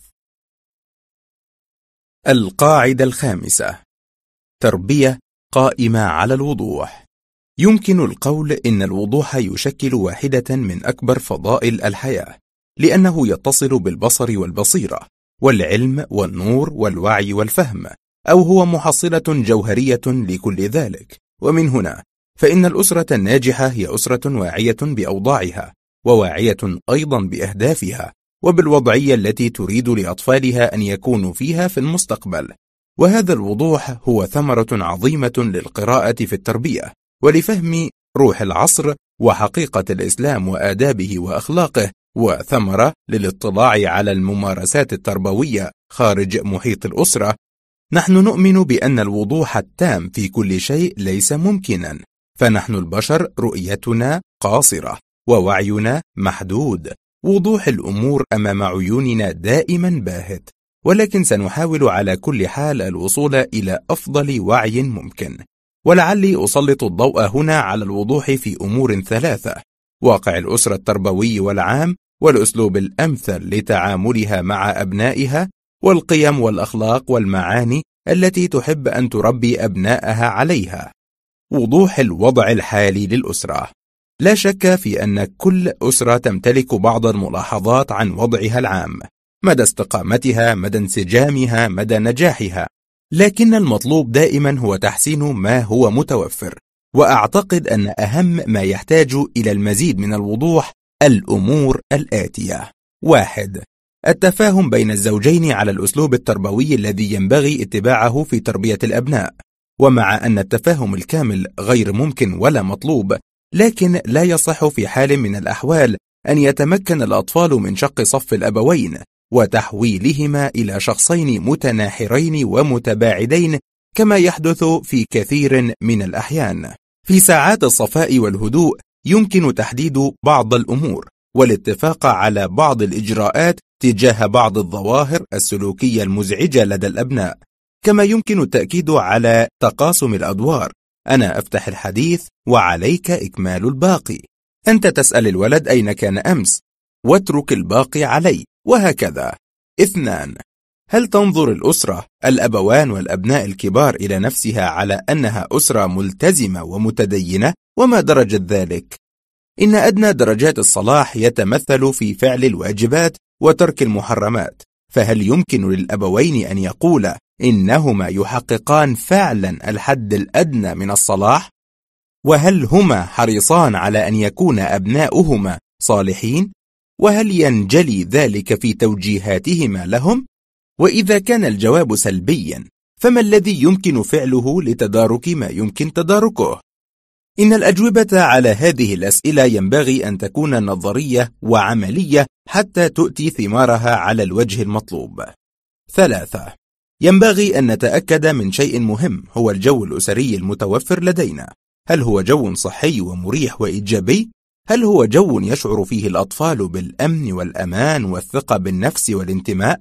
هل التربية في أسرتنا تقوم على التحابب والتواصل؟ وهل ينظر الأبوان إلى الأولاد على أنهم أهم مشروع في حياتهما؟ وهل يشعران بأنهما يملكان المهارات الضرورية لإدارة ذلك المشروع والنجاح فيه؟ هل يجلس الأبوان مع بعضهما للتذاكر في أحوال الأسرة واستعراض حاجاتها التربوية؟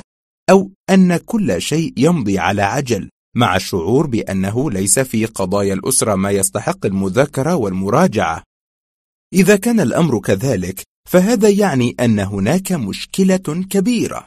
أربعة. تعالوا بنا نجدد في الأعراف داخل الأسرة، وتعالوا بنا نجعل العلاقات داخلها أكثر شفافية وأكثر صراحة، وليكن ذلك هذه المرة من خلال مساهمة الأبناء.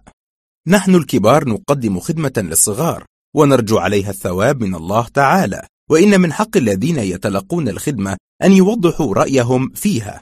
في إحدى الأسر المرموقة والمتعلمة، قام الوالد بكتابة استبيان ضمنه عددا من الأسئلة، وطلب من أولاده ملئه، وبعد أن قاموا بملئه، عقد مع أفراد أسرته العديد من اللقاءات من أجل فتح خط سير جديد للأسرة بناء على ملاحظات الصغار.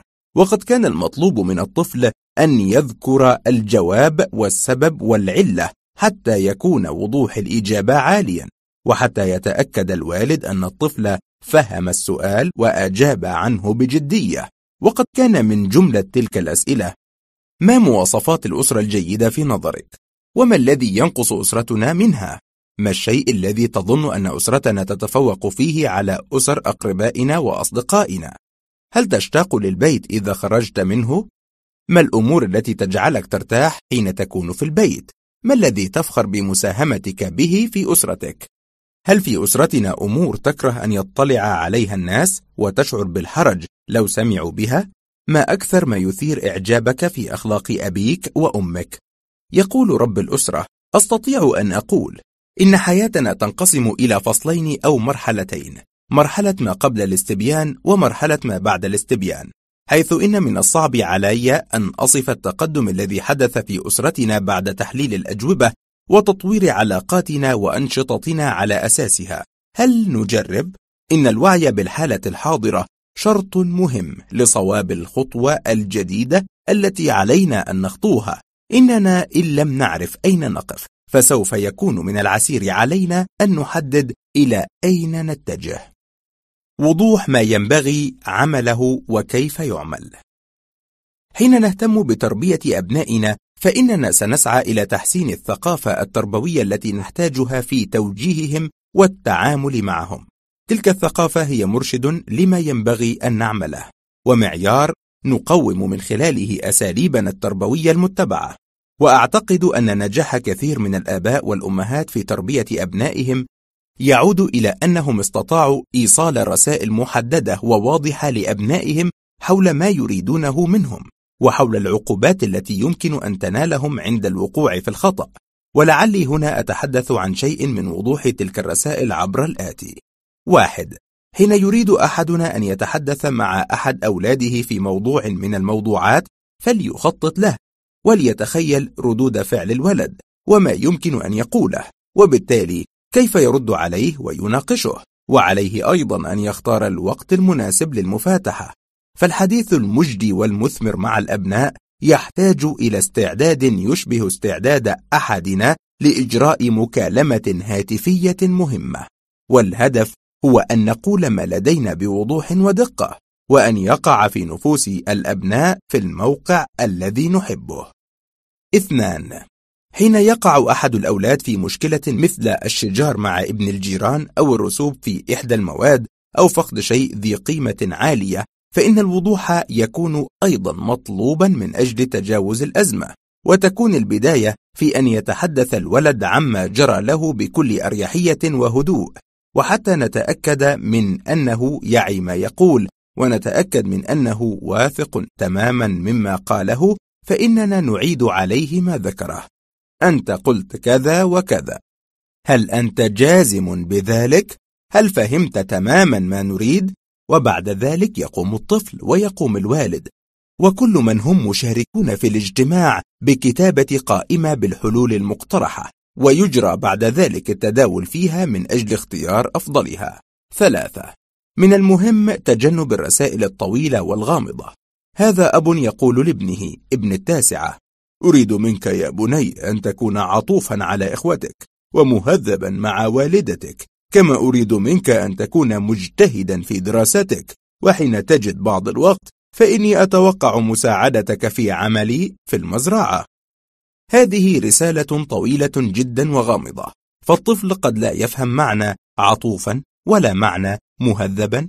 اطلب من الطفل في المرة الواحدة شيئا واحدا، واشرح له بإسهاب طبيعة ما تطلبه منه. أربعة، حين يدخل الأولاد في طور المراهقة فإن الخطاب معهم يحتاج إلى حذر، ويصبح الوضوح والتحديد أكثر أهمية، لأن المراهقين يعرفون كيف يعثرون على الثغرات في كلامنا حتى لا يذعنوا لما نطلبه منهم. هذا فتى في الخامسة عشر يقول لأبيه: سأخرج اليوم مع بعض الأصدقاء، فيقول له الأب: لا بأس، لكن بشرط ألا تتأخر، فيقول الولد: إن شاء الله، ويعود الفتى الساعة الواحدة ليلا، ويقلق عليه أهله، وحين يسأل عن سبب تأخره يقول: أنا لم أتأخر، ونحن الآن في إجازة الصيف، وبعض زملائي يعودون إلى بيوتهم بعد الفجر. كان المطلوب من الأب أن يقول لابنه: أسمح لك بالذهاب بشرط أن تعود إلى المنزل قبل الساعة الثامنة، وإذا تأخرت عن هذا الموعد فلن أسمح لك بالذهاب مع أصدقائك خلال هذا الشهر. هل هذا واضح؟ خمسة، تتطلب التربية الرشيدة أن يكون في البيت بعض القوانين التي يلتزم بها الجميع مما يتعلق بالنوم ونظافة المنزل والهدوء والطعام والشراب والخروج من المنزل والعودة إليه واستخدام الهاتف وأشياء من هذا القبيل. والمطلوب في تلك القوانين شيئان: أن تكون قليلة قدر الإمكان حتى يحفظها الصغار، أن تكون واضحة جدا حتى يعقلوها. وإن بعض الأسر تكتب تلك القوانين على لوحات جميلة وتعلقها على جدران المنزل، وهذا شيء جيد جدا. ستة، قد يكون من المفيد كتابة بعض العقود مع الأبناء والبنات حول سلوكهم واجتهادهم وعلاقتهم ببعضهم وبالناس من حولهم، ولا بد من أن يكون العقد واضحا جدا وأن ينال الرضا التام من الطرفين، حتى إذا وقع الطفل في مشكلة قلنا له: العقد الذي بيننا في هذه القضية ينص على كذا وكذا، وبما أنك لم تلتزم بالاتفاق فإن عليك أن تتقبل الجزاء والعقوبة. هذه أم اتفقت مع ابنتها على أن تذاكر في مساء كل يوم ساعتين، واتفقت معها على أن وقت النوم هو الساعة العاشرة، كما اتفقت معها على أن تنظم غرفتها قبل الذهاب إلى المدرسة. وقد كتبت الأم الاتفاق على نسختين، وبقي مع كل طرف نسخة، وكلما حدث خرق لهذا الاتفاق من قبل البنت أخرجت الأم نسخة العقد التي معها، وقالت للبنت: انظري كيف تخرقين ما اتفقنا عليه مرة بعد مرة، وانظري أيضا إلى الجزاء الذي اتفقت معك عليه في حال عدم التزامك بما هو مكتوب.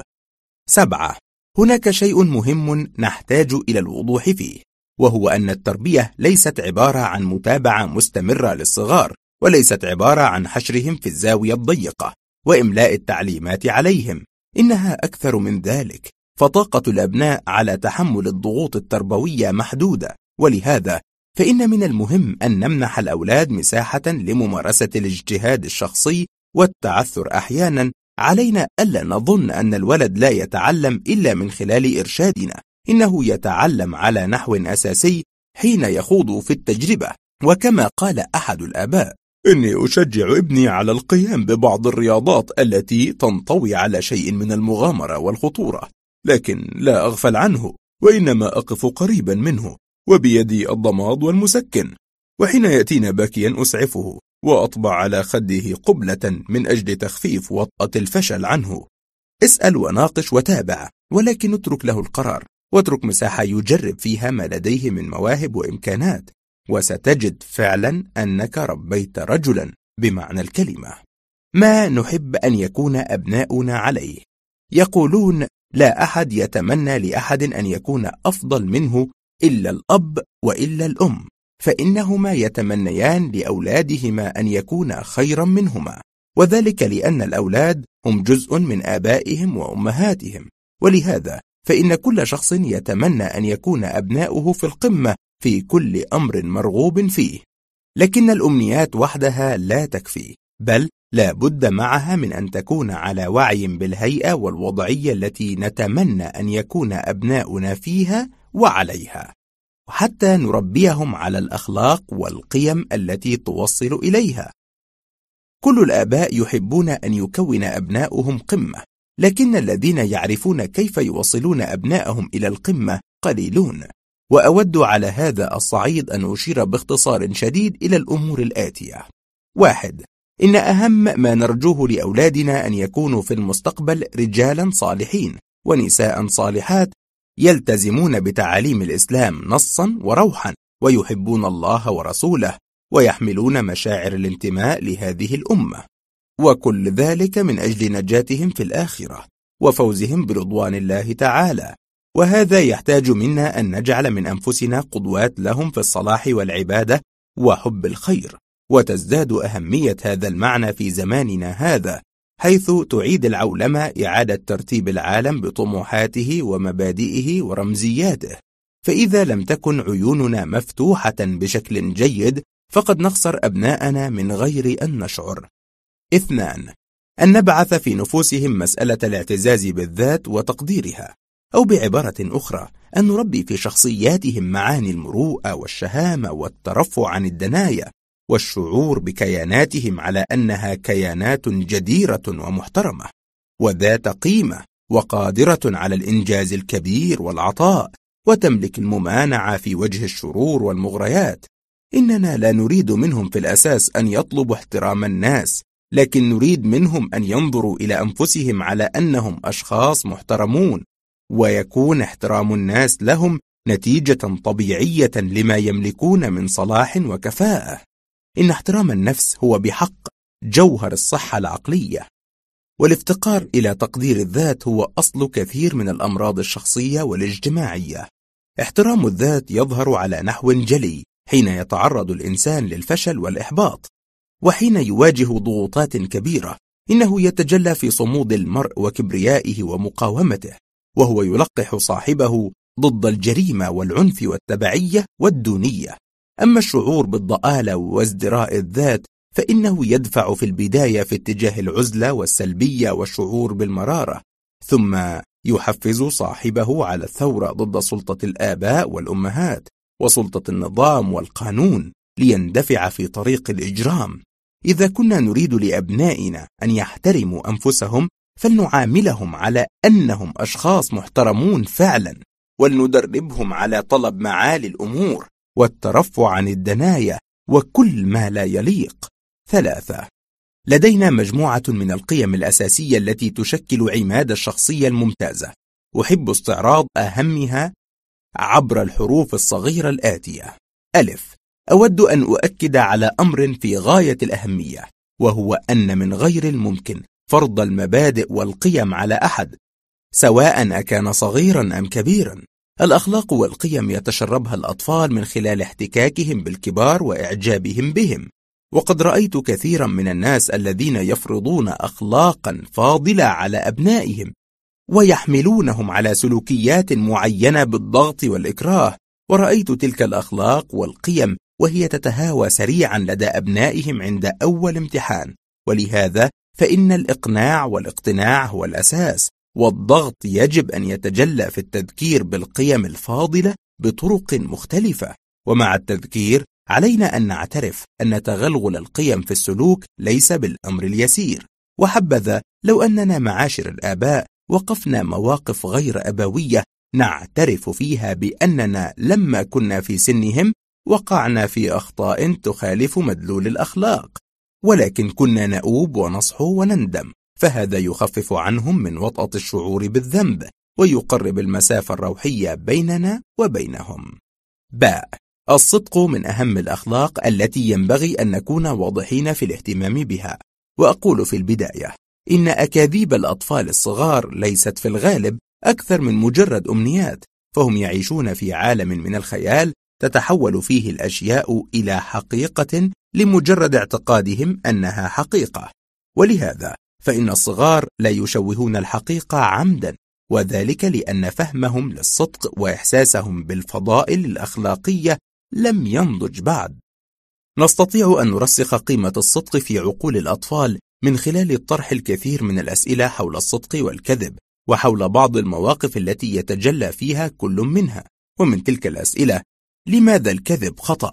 ما الضرر في أن تقوم بالغش في أحد امتحانات المدرسة؟ ما معنى قولهم حبل الكذب قصير؟ لماذا كان الصدق يهدي إلى البر؟ البر اسم جامع لكل أنواع الخير. إذا جمعت نقودا خلال سنة وجاء من خدعك وأخذها منك كيف يكون شعورك؟ إذا عرض عليك شخص ما مبلغا كبيرا من المال كي تفشي سرا كنت أقسمت أن تحتفظ به طي الكتمان، مع العلم أنه لن يضر أحدا من إفشائه، هل تستجيب إليه؟ حين يصبح الأولاد في سن المراهقة يختلف الأمر، ويصبح تجنب كثير من الأبناء لقول الحقيقة أمرا واضحا جدا. فإذا رأيت قصة محبوكة ومحكمة فقف موقف الشاكي، لأن براءة الأطفال قد انتهت.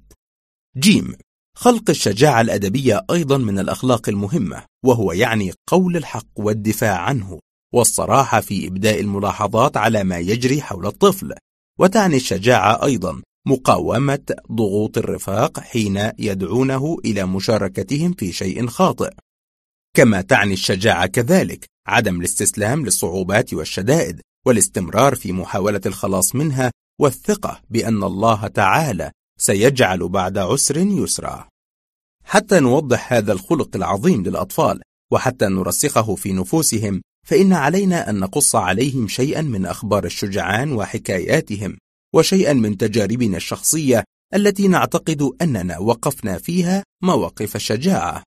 إذا نقدك الطفل فاصغ إليه وشجعه على ذلك، وإذا أخطأ في الأسلوب فدله على الأسلوب الصحيح، أكد له أن المغامرة تحتاج إلى شجاعة، وأن حساب الأمور بدقة متناهية يدعو في النهاية إلى التقاعس وإلى الجبن. دال عمل الخير والعطاء ومساعدة الآخرين أخلاق مهمة في زماننا هذا وفي كل زمان. نحن نريد من وراء ترسيخ هذه المعاني في نفوس الأبناء أن نحارب الكبر والأنانية والسلبية والعزلة التي صارت اليوم تشكل أدواء خلقية خطيرة تغزو الناس في كل مكان، لنشرح للأطفال أن الحياة مشاركة وعطاء، وأن خير الناس هو أنفعهم للناس وأوصلهم للرحم وأرحمهم بالفقير. شجع الطفل على مشاركة أبناء الضيوف والجيران في ألعابه وما لديه من حلوى، وشجعه على الانخراط في الألعاب الجماعية، ودربه على التبرع للفقراء. بعض الأسر تخصص صندوقا للإحسان والصدقة تسهم فيه كل الأسرة، وتحتفل بفتحه كل ثلاثة أشهر، وتخصص جوائز لأكثر المتبرعين، وهذا شيء رائع وجميل. هاء نحن نحتاج إلى الوضوح في مسألة التعامل مع المال، وفي مسألة العلاقة بين الدخل والعمل. المال مال الله ونحن مؤتمنون عليه، وعلينا أن نتصرف في اكتسابه وإنفاقه وفق مرادات الله تعالى. المال من وجه آخر محور من محاور الحياة، وحين يفتقده الناس يواجهون مصاعب كثيرة، لكن المال لا يحل كل المشكلات.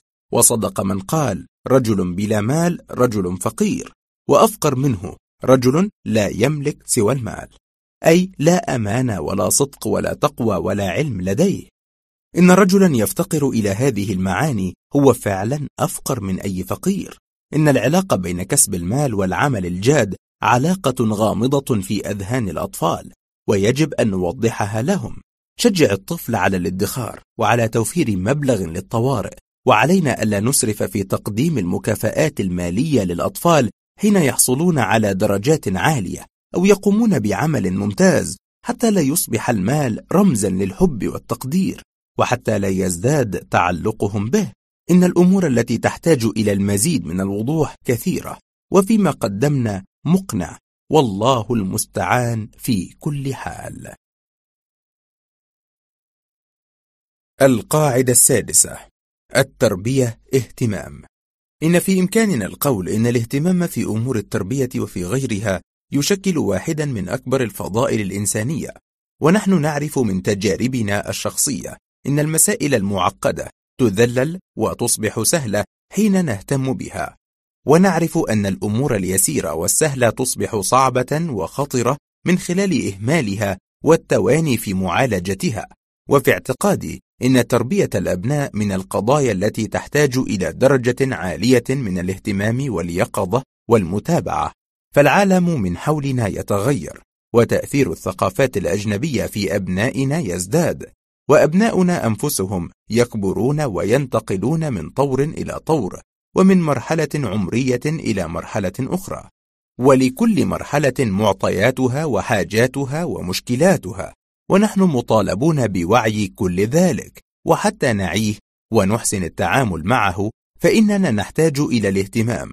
ولهذا فإننا لا نكون مبالغين إذا قلنا إن التربية اهتمام، لأنه فعلا لا تربية من غير اهتمام.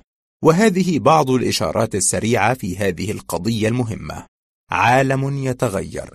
إذا قلنا إن عالمنا يتغير فإننا لم نفعل شيئا، لأن العالم ما فتئ يتغير، لكن علينا أن نقول إن التغيير في عالمنا يتعرض لانفجار، حيث يخرج التغيير عن النظام الضابط له ليصبح شيئا شبيها بالفوضى العارمة.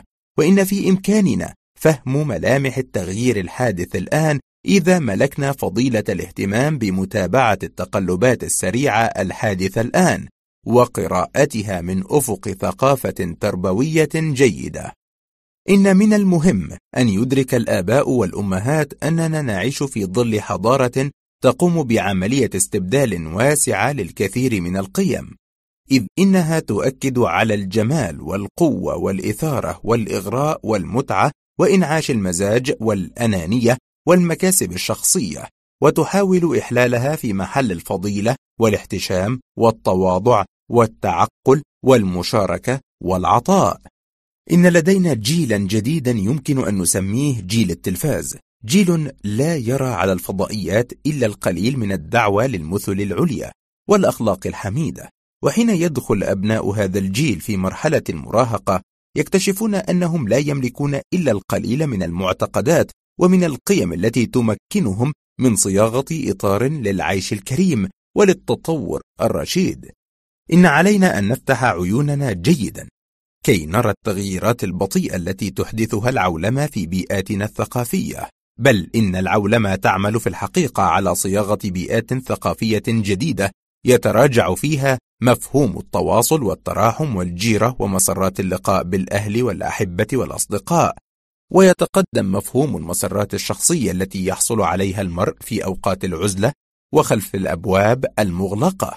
وقد وصفت هذه الوضعية كاتبة غربية حين قالت: منازل أنيقة وشوارع جميلة وشرفات مريحة، ولكن بلا ناس. نحن لم نبلغ هذه الدرجة من موت الروح الجماعية، لكن لا أحد يستطيع القول إننا نتقدم في اتجاه معاكس لهذا. اهتمام المربي بهذا يملي عليه أن يحاول إنعاش القيم والمعتقدات الإسلامية داخل نفوس الأطفال من خلال الجو الأسري الذي تتعاون الأسرة كلها على تكوينه، ومن خلال اختيار رياض الأطفال والمدارس التي تربي الصغار على الأخلاق الإسلامية الفاضلة. وإن الغفلة عن فهم ما يجري حولنا ستعني حدوث خسائر ليس هناك أي سبيل للتعويض عنها. الوعي بمسار الأسرة. إن جزءا كبيرا من اهتمامنا ووعينا ومتابعتنا ينبغي أن ينصب على إدراك المسار الذي تمضي فيه أسرنا من خلال طرح بعض الأسئلة المهمة ومحاولة الإجابة عليها. ومن تلك الأسئلة: هل لأسرتنا مسار حياتي واضح تمضي فيه؟ وهل هناك اتفاق بين أفراد الأسرة على معالم ذلك المسار؟ هل ما زالت أسرتنا تمضي في هذا المسار أم أنها صارت تخرج عنه في بعض الأحيان؟ هل جانب التعبد والتمسك بالسنن والآداب الإسلامية يتقدم داخل الأسرة أو يتراجع؟ هل ما زال التفوق الدراسي للأبناء هدفا واضحا وحاضرا؟ اسأل كل واحد من أفراد الأسرة: ما الشيء الذي يدعو في أسرتكم إلى الاعتزاز والافتخار؟ هل الأسرة تزداد تماسكا؟ وهل هناك تضامن قوي بين أفرادها؟ هذه الأسئلة وأخرى مثلها لا يلقيها إلا المربي المهتم والحريص، والخطوة الثانية بعد إلقائها تتمثل في جمعها والتأمل فيها، ثم مناقشتها مع من يمكن أن يشترك في مناقشتها مع الأبناء، ومحاولة الانتهاء إلى ملاحظات وأفكار يتم تجديد مسار الأسرة في ضوئها. كن قريبا. إذا لم يعني الاهتمام بتربية الأبناء القرب منهم والحرص على تفهم مشاعرهم ومشكلاتهم، فإنه في الحقيقة لا يعني أي شيء. مشاغل الحياة في ازدياد وتكاليفها في تصاعد، وهذا أدى إلى أن كثيرين منا وجدوا المسوغ للانشغال عن أولادهم وأزواجهم. لكن علينا ألا ننسى أيضا أن المشكلات والتحديات التي صار الأولاد يواجهونها أكثر بكثير من السابق، أي في الوقت الذي زادت فيه حاجات أبنائنا إلينا كثرت المشاغل التي تصرفنا عنهم. حين يكون أولادنا صغارا فإنهم قد لا يحتاجون إلى أكثر من وجه يبتسم في وجوههم ويد تربت على ظهورهم، لكن حين يدخلون في طور المراهقة فإنهم يحتاجون إلى جلسات طويلة وإلى عناية مركزة وطويلة ومتواصلة. بعض الأبناء يتعرض لتشوه نفسي صامت دون أن يشعر أحد بسبب الإحباط الذي يواجهه في الدراسة أو في إخفاقه مع أصحابه وزملائه أو بعض تجاربه الفاشلة. القرب من الأبناء يعني بناء علاقة ثقة ومودة معهم، وهذه العلاقة يتم بناؤها عن طريق التحدث معهم في كل الأمور التي تعنيهم مهما كانت صغيرة وغير مهمة. وحين تقوم تلك العلاقة يبدأ الأولاد في تحديثنا عن القضايا الكبرى والمهام التي تزعجهم، كما أنهم يبدأون في التحدث عن طموحاتهم وأحلامهم حتى يستفيدوا من خبراتنا وتجاربنا. تدل شواهد كثيرة على أننا لا نستطيع فهم حاجة الأبناء إلى حضورنا إلى جانبهم واقترابنا منهم إلا إذا تذكرنا ألوان المعاناة وأشكال الأسئلة التي واجهناها حين كنا مثلهم، دون أن نجد من يمد لنا يد المساعدة. لكن يبدو أننا معاشر الكبار نعاني من تراجع سريع في الذاكرة، فلا نتذكر الحال التي كنا فيها حين كنا صغارا. كثيرا ما تفسد علاقتنا مع أبنائنا بسبب سوء تصرفاتهم معنا وخروجهم عن الآداب المرعية في التعامل مع الآباء والأمهات. لكن علينا أن نعرف أن عقول الأطفال لا تنضج نضوجا كاملا إلا في سنوات المراهقة المتأخرة أو ما بعدها، وإن جزء المخ الذي يملأ أخيرا هو الجزء الذي يقوم باتخاذ القرار ويتحكم بالمشاعر، وهو ما يفسر احتمالات ميل سلوك المراهقين إلى العنف والتخبط. كل واحد من الأبناء يحتاج إلى جلسة خاصة مع والده بين الفينة والفينة، وكل واحدة من البنات تحتاج إلى جلسة خاصة مع والدتها بين الفينة والفينة، وفي تلك الجلسة يتم التحدث في كل شيء ببساطة وسهولة وصدق وصراحة تامة. ولعل من الأمور التي يمكن التحدث فيها الآتي: نظرة الابن لوضع الأسرة وما لديها من إيجابيات وسلبيات، الوضع الدراسي للولد واتجاهاته العلمية ونظره للتخصص في المستقبل، تدينه والتزامه بآداب الشريعة وصلته بالله تعالى وسعادته واطمئنانه النفسي والشعوري، الأشياء التي تقلقه وتدخل عليه النكد والاضطراب، طموحاته وآماله على صعيد النجاح الشخصي وبناء أسرة في المستقبل. في جلسات الصداقة والمفاتحة هذه يستحب دائما أن تكون عفوية وتعلوها روح السرور والطرفة والبساطة والتفاؤل والإيجابية، وأن يتحاشى المربي أن يكون فيها أي نوع من القصر والإكراه حتى لا تفقد معناها وتصبح عقيمة. إن علينا أن نقاوم دائما ما يمكن أن نقع فيه دون أن نشعر من المبالغة في النصح والتحذير والتهديد وإثارة المخاوف.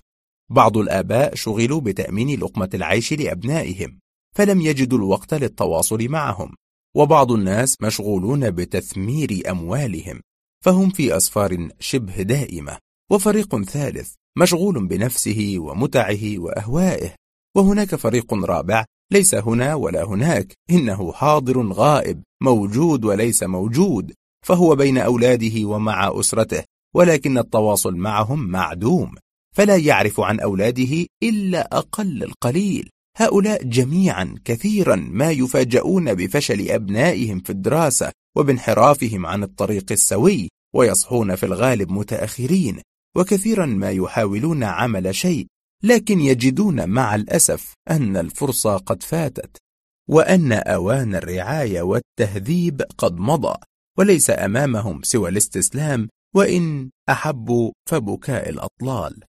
فهل نبدأ من اليوم بأخذ العبرة وإعداد العدة لبناء أسرة أفضل واهتمام أكبر بفلذات الأكباد؟ هذا ما نرجوه.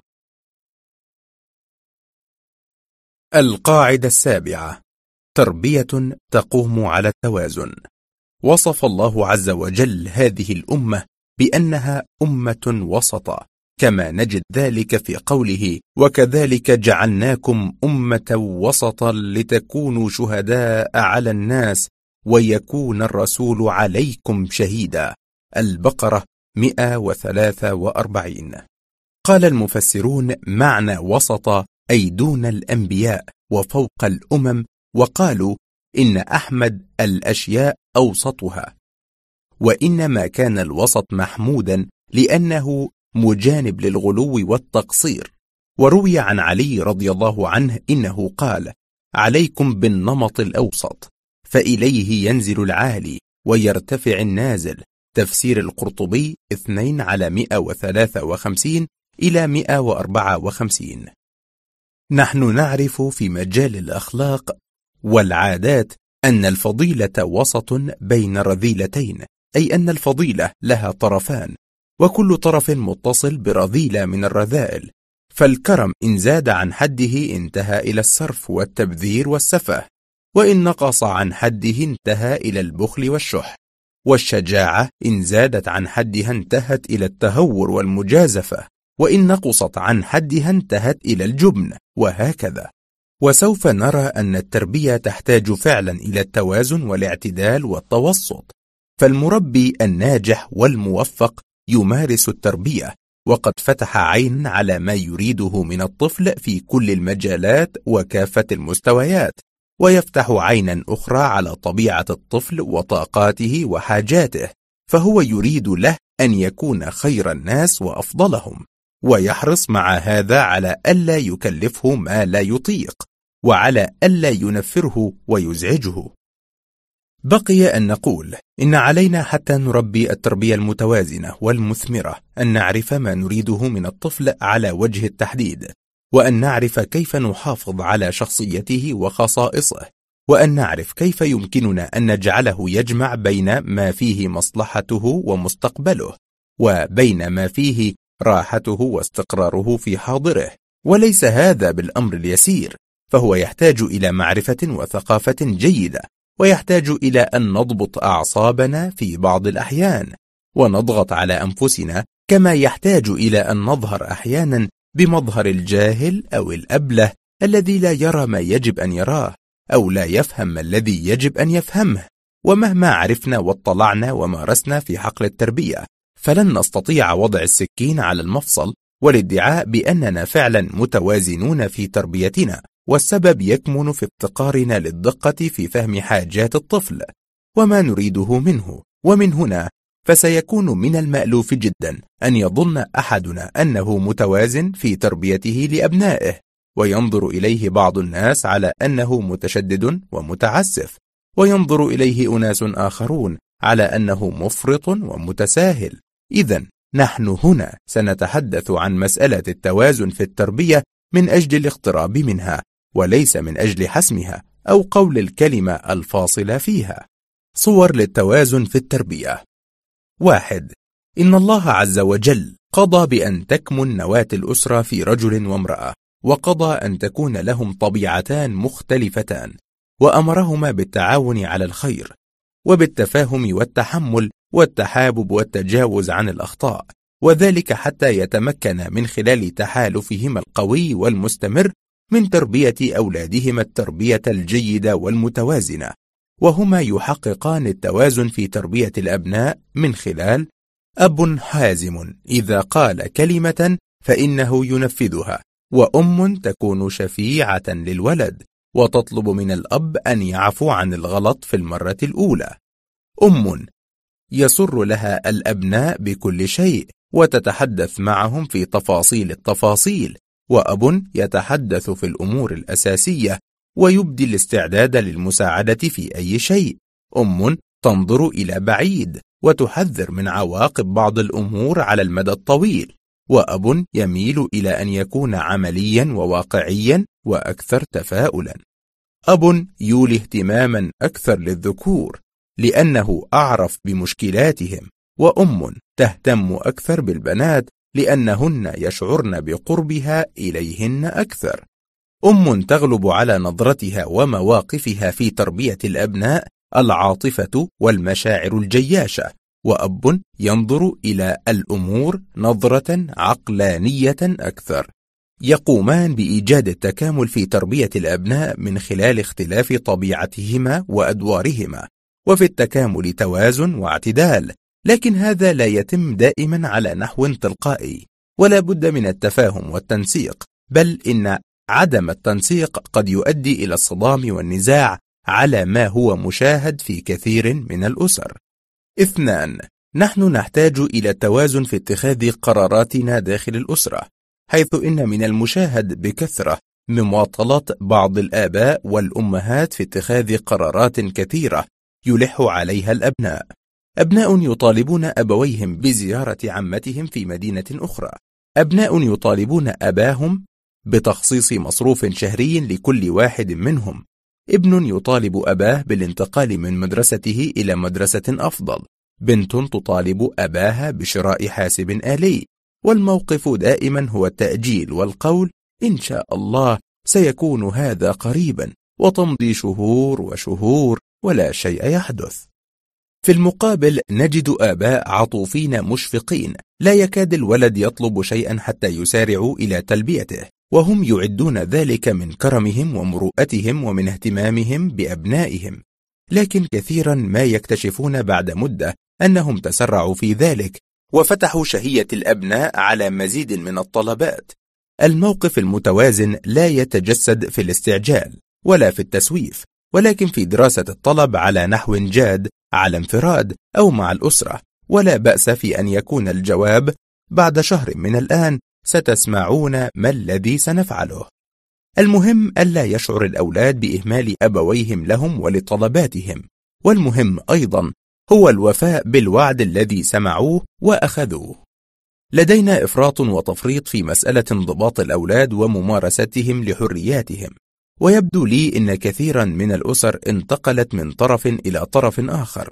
لو عدنا إلى الوراء أربعين سنة لوجدنا أن الأبناء كانوا يجلسون على موائد الطعام في منتهى الأدب، وحين يريد الواحد منهم مد يده إلى الطعام أو التحدث في أمر من الأمور فإنه يحسب حسابات كثيرة خشية الوقوع في خطأ، فيسمع اللوم والتقريع وهو لا يدري متى يمكن أن يضرب على يده بسبب حركة غير صحيحة قام بها. وكثير من الأبناء لا يجرؤون على طلب شيء من آبائهم، فيطلبونه من أمهاتهم أو من إخوتهم الكبار حتى يطلبوه لهم من الآباء.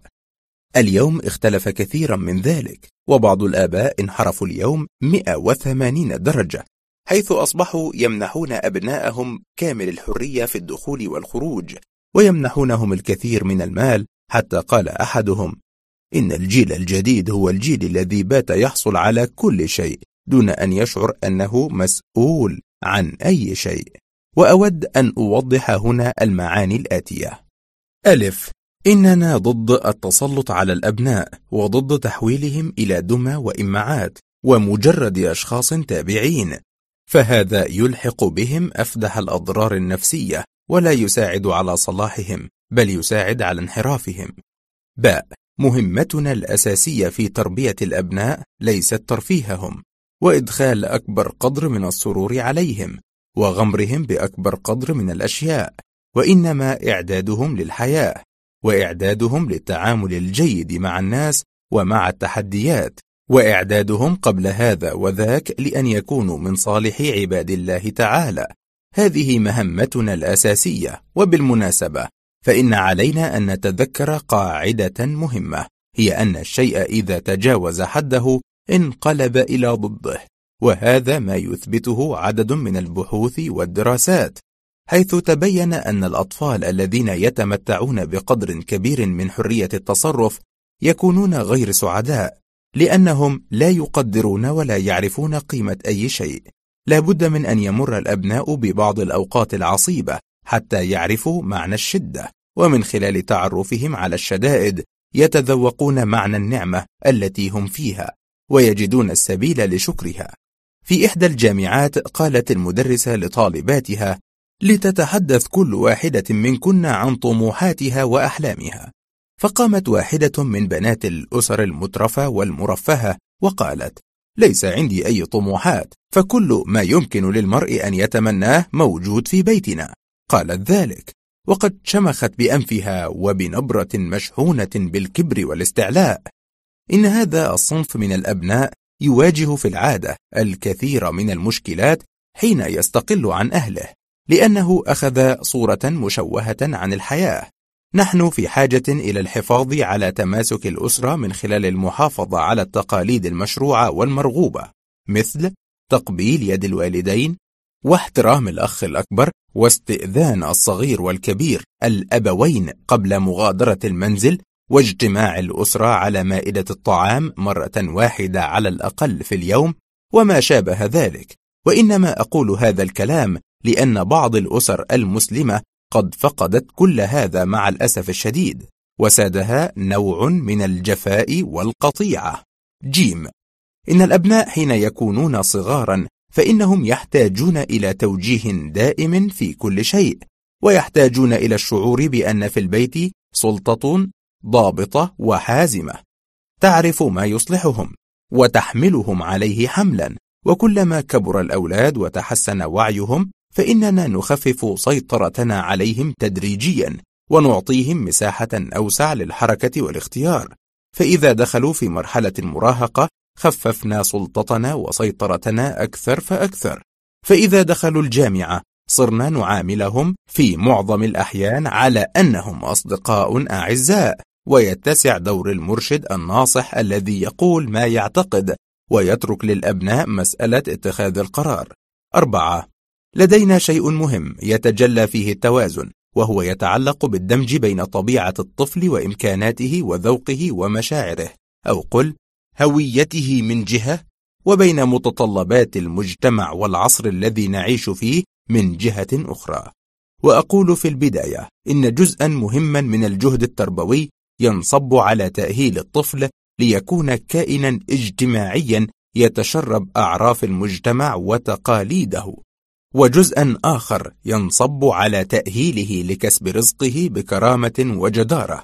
وهذا يعني أننا سنحمل الطفل على أشياء كثيرة مما يكره، ونزين له أمورا كثيرة لا يراها حسنة أو لا تنسجم مع مزاجه وحسه، ونحن مضطرون إلى هذا اضطرارا، لكن الضرورة تقدر بقدرها. وهذه بعض الملاحظات في هذا الشأن. ألف، علينا أن ننظر إلى الاختلاف بيننا وبين أبنائنا على أنه هو الأصل، وعلينا ألا نقع في خطأ طلب التطابق والذي يشكل ما يشبه الوسوسة للعقول الضعيفة. باء، لنتخذ من حرية الطفل أساسا وننظر إلى تدخلنا في شؤونه على أنه خلاف الأصل، ولهذا فإننا حين نفرض عليه شيئا أو نمنعه من شيء نحتاج إلى أن نكون على وعي بضرر ما نمنعه وأهمية ما نفرضه، وإذا فرضنا عليه شيئا نترك له مساحة للخيار. فحين نقول للصبي أو البنت إن اللباس ينبغي أن يكون ساترا لكذا وكذا، فإننا لا نتدخل بعد ذلك في الألوان وطراز الثوب، أي لا نتدخل فيما هو في دائرة المباح ولو خالف ذوقنا. وإذا قلنا للطفل أنت ممنوع من شرب المشروبات الغازية، تركنا له الخيار في شرب غيرها ولو كان ما اختاره أقل فائدة من غيره، وهكذا. جيم، أحيانا يكون الطفل صاحب مزاج شاذ أو صعب، كأن يكون نباتيا لا يحب أكل اللحوم، أو تكون سيطرته على أعصابه ضعيفة فيغضب بسرعة، أو يكون ملولا أو محبا للعزلة أو للون معين. في هذه الحالة يكون علينا مراعاة طبيعته قدر الإمكان، إلى جانب مطالبته بالحد الأدنى من التكيف، كأن يأكل بعض مشتقات الحيوان مثل اللبن والجبن، وأن يدرب نفسه على كظم غيظه، وأن يحمل نفسه على حضور بعض الاجتماعات وزيارة بعض الأقرباء في بعض المناسبات، أي تكون لنا عين على طبيعة الطفل وعين أخرى على ما ينبغي أن يكون عليه. د. من جملة أشكال التوازن في التعامل مع الطفل ملاحظة ميوله الدراسية ومحاولة تهيئة الفرصة له كي يدرس التخصص الذي يحبه ويستمتع بالقراءة فيه. ومن الشائع جدا أن يحب الفتيان والفتيات متابعة الدراسة في تخصص من التخصصات، ويكون للأهل هوى في تخصص آخر، ومن ثم فإنه ينشأ صراع بين الطرفين.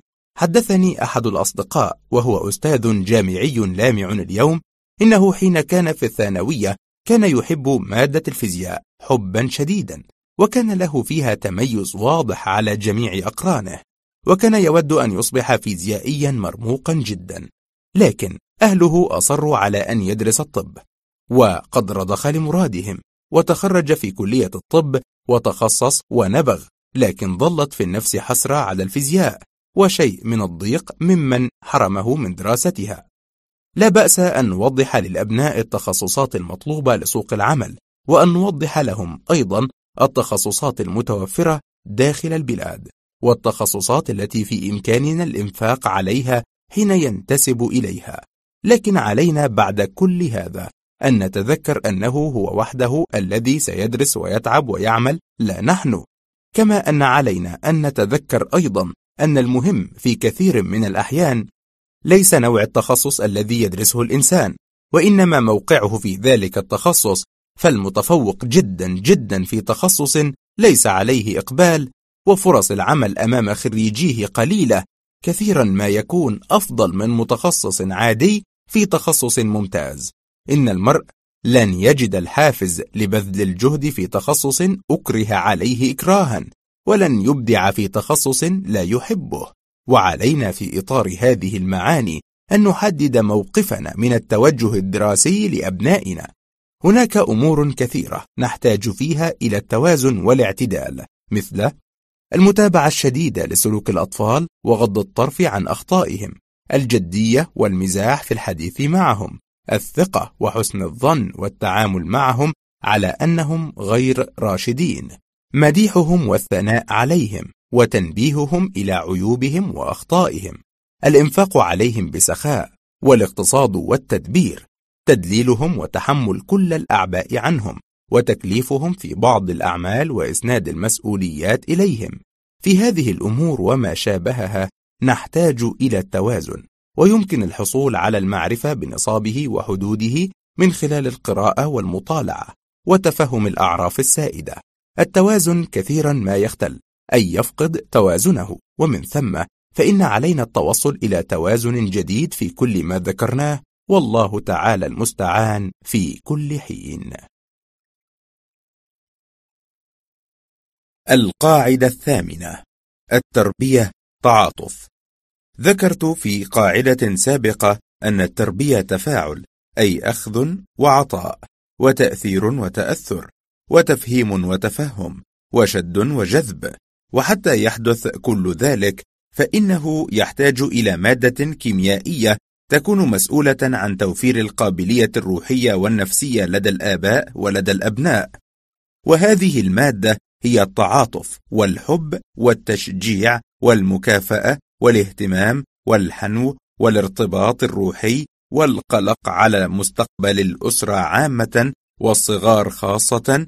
ولا يخفي أن موقف الآباء والأمهات من الأولاد هو موقف الرحمة والشفقة، لا شك في ذلك، لكن لديهم مواقف أخرى تبدو للصغار مجافية للمودة الخالصة، وذلك أثناء التأديب والأمر والنهي والحرمان من بعض المرفهات والتحذير من مصاحبة بعض الفتيان وما شابه ذلك.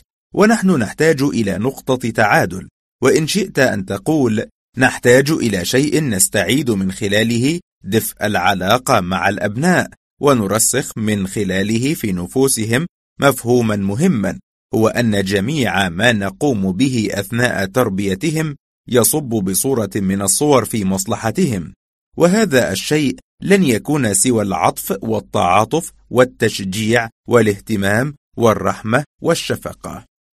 وهذه بعض الصور والحالات التي تتجلى فيها هذه المعاني، وذلك عبر الحروف الصغيرة الآتية. المشاركة في المشاعر. كلما كانت سن الطفل أصغر كانت الأشياء التي يخاف منها أكثر، وذلك لأن العقل البشري لا يمتلك خانة للأشياء الخطرة والمخيفة وأخرى للأشياء الآمنة. ومن هنا فإن تعاطف الآباء مع أولادهم يعد موردا مهما لشعورهم بالأمان والاطمئنان. وتأتي مشاركة الأطفال في مشاعرهم في قمة أشكال التعاطف، وتتطلب المشاركة في العواطف الاهتمام بمشاعر الأبناء وأحاسيسهم ومحاولة معرفتها أولا. فالطفل يفرح لأشياء كثيرة لا تلفت انتباه الكبار ولا تطربهم، كما أنه يغضب وينفعل وينزعج لأشياء أيضا كثيرة لا يرى الكبار فيها ما يستحق الانزعاج. وهنا يأتي دور المشاركة في المشاعر. طفل يفقد لعبة رخيصة الثمن فيبكي بكاء مر لأسباب لا تكون دائما واضحة، فهو قد يبكي لظنه أنه سيعاقب على تضييعها، وقد يبكي لظنه أنها غالية الثمن ومن ثم فإنه أضاع شيئا نفيسا، وقد يبكي لظنه أنه لن يعوض عنها.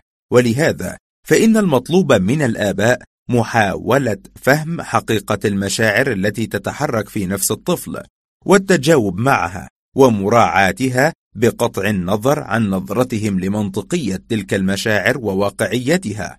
هذا طفل عاد من المدرسة وهو يحمل سجل درجاته الذي لا يدعو إلى الافتخار، إن الولد قد نجح بصعوبة، وهو يشعر بالكثير من خيبة الأمل لأنه كان طيلة مدة الاختبارات يخبر أهله بأن اختباراته ممتازة وسيكون من الثلاثة الأوائل. في وضعية كهذه لن يكون من المفيد توبيخ الطفل والإعراض عنه وتركه يعايش أحزانه، بل علينا أن نتفهم شعوره بالعناء والإحباط ونحاول تخفيف ذلك الشعور. نحن ندرك أنك قد بذلت جهدك وأن الامتحان كان أصعب مما توقعت، ولا يجب أن تفكر كثيرا في هذا الأمر، وفي الامتحان القادم ستكون إن شاء الله تعالى أفضل. إن مشاركة الطفل في مشاعره والتعاطف معه من خلال إظهار الفرحة لفرحه وإظهار الحزن لحزنه سوف تشجعه على أن يفضي بمشاعره إلينا، مما يزيد في بصيرتنا ويحسن في ممارستنا التربوية. ونحن جميعا نسمع من الفتيان والفتيات الكثير من الشكوى من نقص تعاطف الأهل معهم ومن عدم اهتمامهم بمشاعرهم. ومع أن المراهقين ميالون للمبالغة، إلا أن شكواهم ليست من غير أساس، وهي جديرة بالأخذ بعين الاعتبار. نعم، ولكن يتطلب التعاطف من المربي الإكثار من كلمة نعم، وجعلها هي الأساس في الإجابة على طلبات الطفل. والحقيقة إن المسألة تحتاج إلى نوع من الإخراج، إذ إننا لا نستطيع الموافقة على كل طلبات الأطفال، وفي الوقت نفسه لا نريد أن نترك لديهم انطباعا بأننا غير مستعدين لإسعادهم وتحقيق أمنياتهم. ويكمن الحل أن نقول في معظم الأحيان نعم ولكن ليس الآن، نعم ولكن عندما تكبر، نعم ولكن بشرط أن تحفظ جزءا من القرآن، نعم ولكن حين تدخر ما يكفي من المال. في بعض الأحيان نقول نعم ونجد حاجة إلى الإرشاد والتوجيه، وفي بعض الأحيان نسارع إلى مساندة الطفل وتشجيعه على الإقدام فيما يطلب المساعدة فيه. المهم دائما هو شعور الطفل أننا مدركون لمشاعره وأولوياته ومستعدون لفعل شيء من أجله. التعاطف موقف وسلوك. لا شك في أن الأطفال سيظلون في حاجة لسماع الكلمات العذبة والرقيقة والحانية، لكن الكلام وحده لا يستطيع بمفرده الاستمرار في توليد الرضا والأفكار الإيجابية لدى الأطفال، بل لا بد من شيء عملي وملموس. ومن هنا فإنه يمكن القول إن التعاطف في حاجة إلى أن يتجسد في سلوكنا وتعاملنا مع أبنائنا.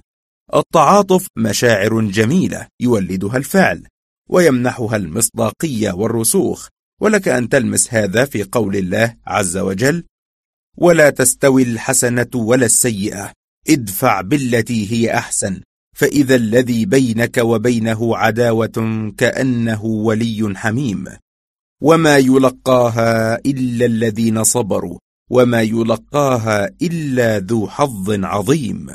فصلت أربعة وثلاثون إلى خمسة وثلاثين.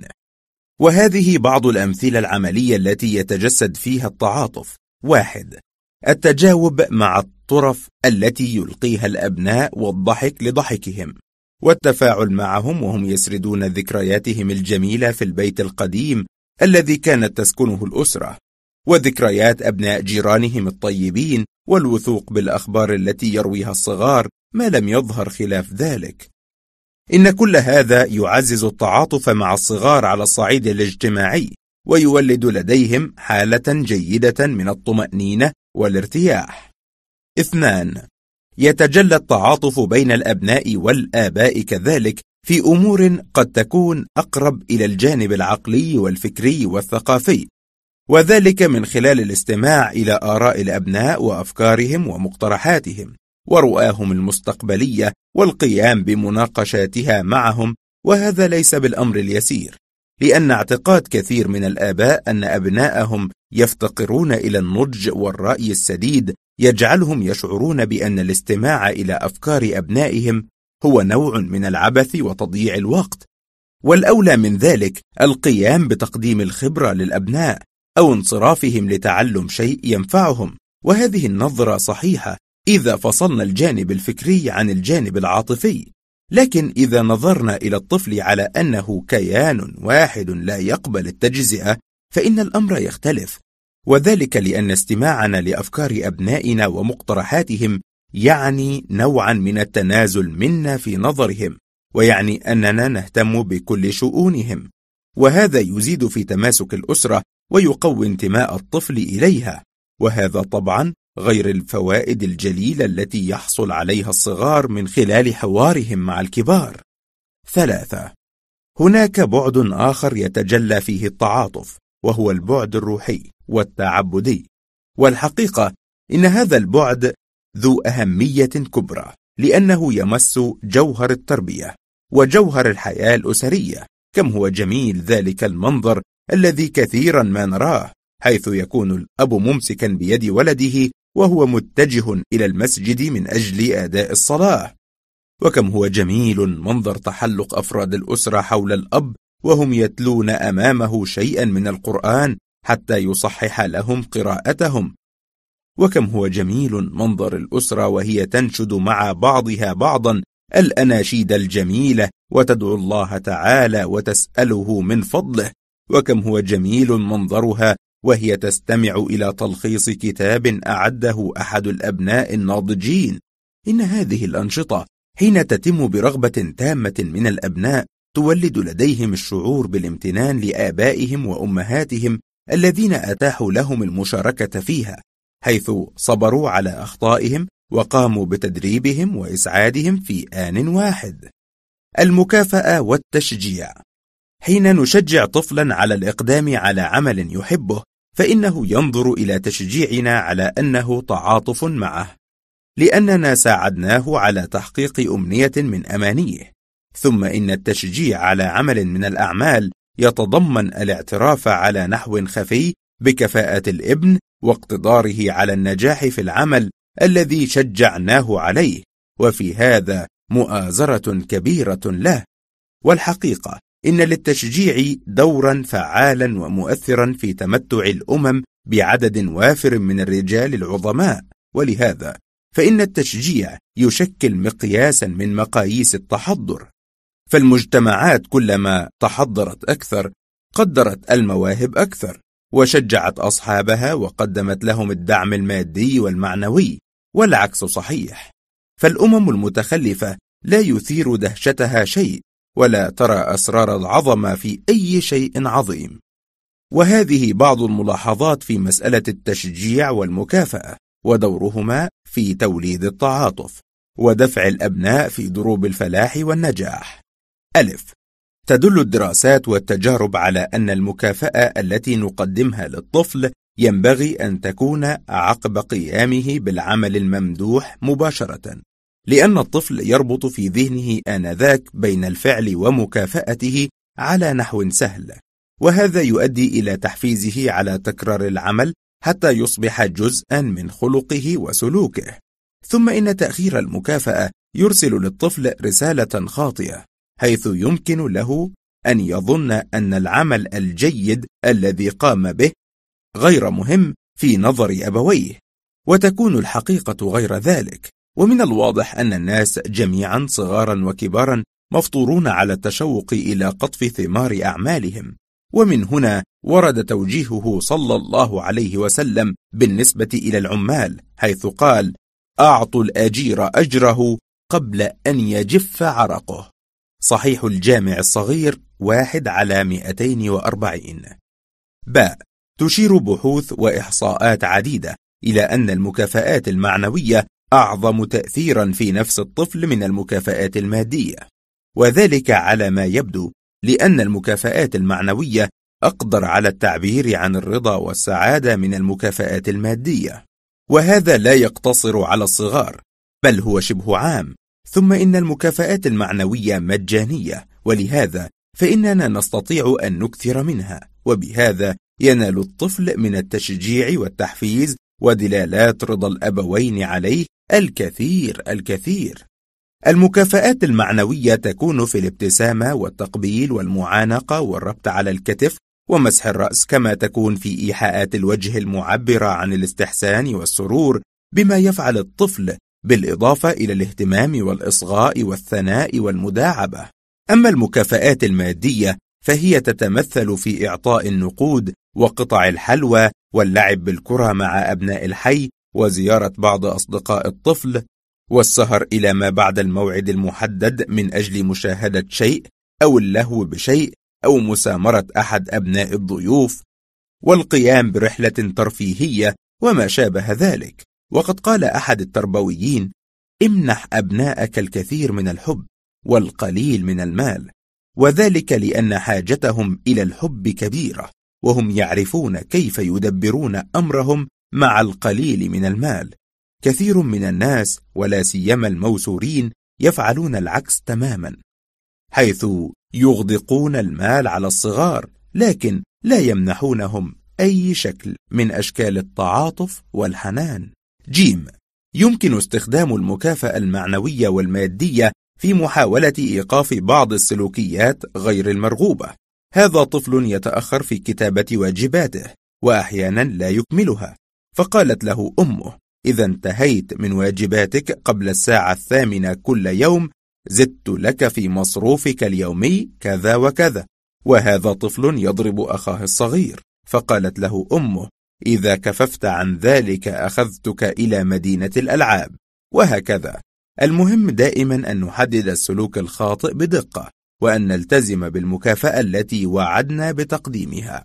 دال، في بعض الأحيان يشترط الطفل الحصول على مكافأة كي يقوم ببعض الأعمال التي نطلبها منه، وذلك مثل أن يقول: أحضر كذا من بيت خالتي بشرط أن تعطوني كذا، وآتي في الوقت المحدد بشرط أن أذهب في اليوم التالي إلى صديقي فلان، وأنظم غرفتي بشرط أن ينظم أخي غرفته، وهكذا.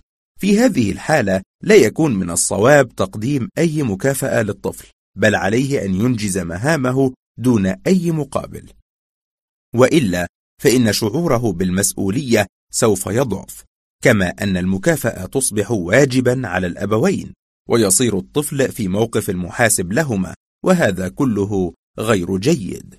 هاء من المهم كذلك ألا نستخدم المكافأة في تعزيز السلوك الخاطئ لدى الطفل من حيث لا نشعر.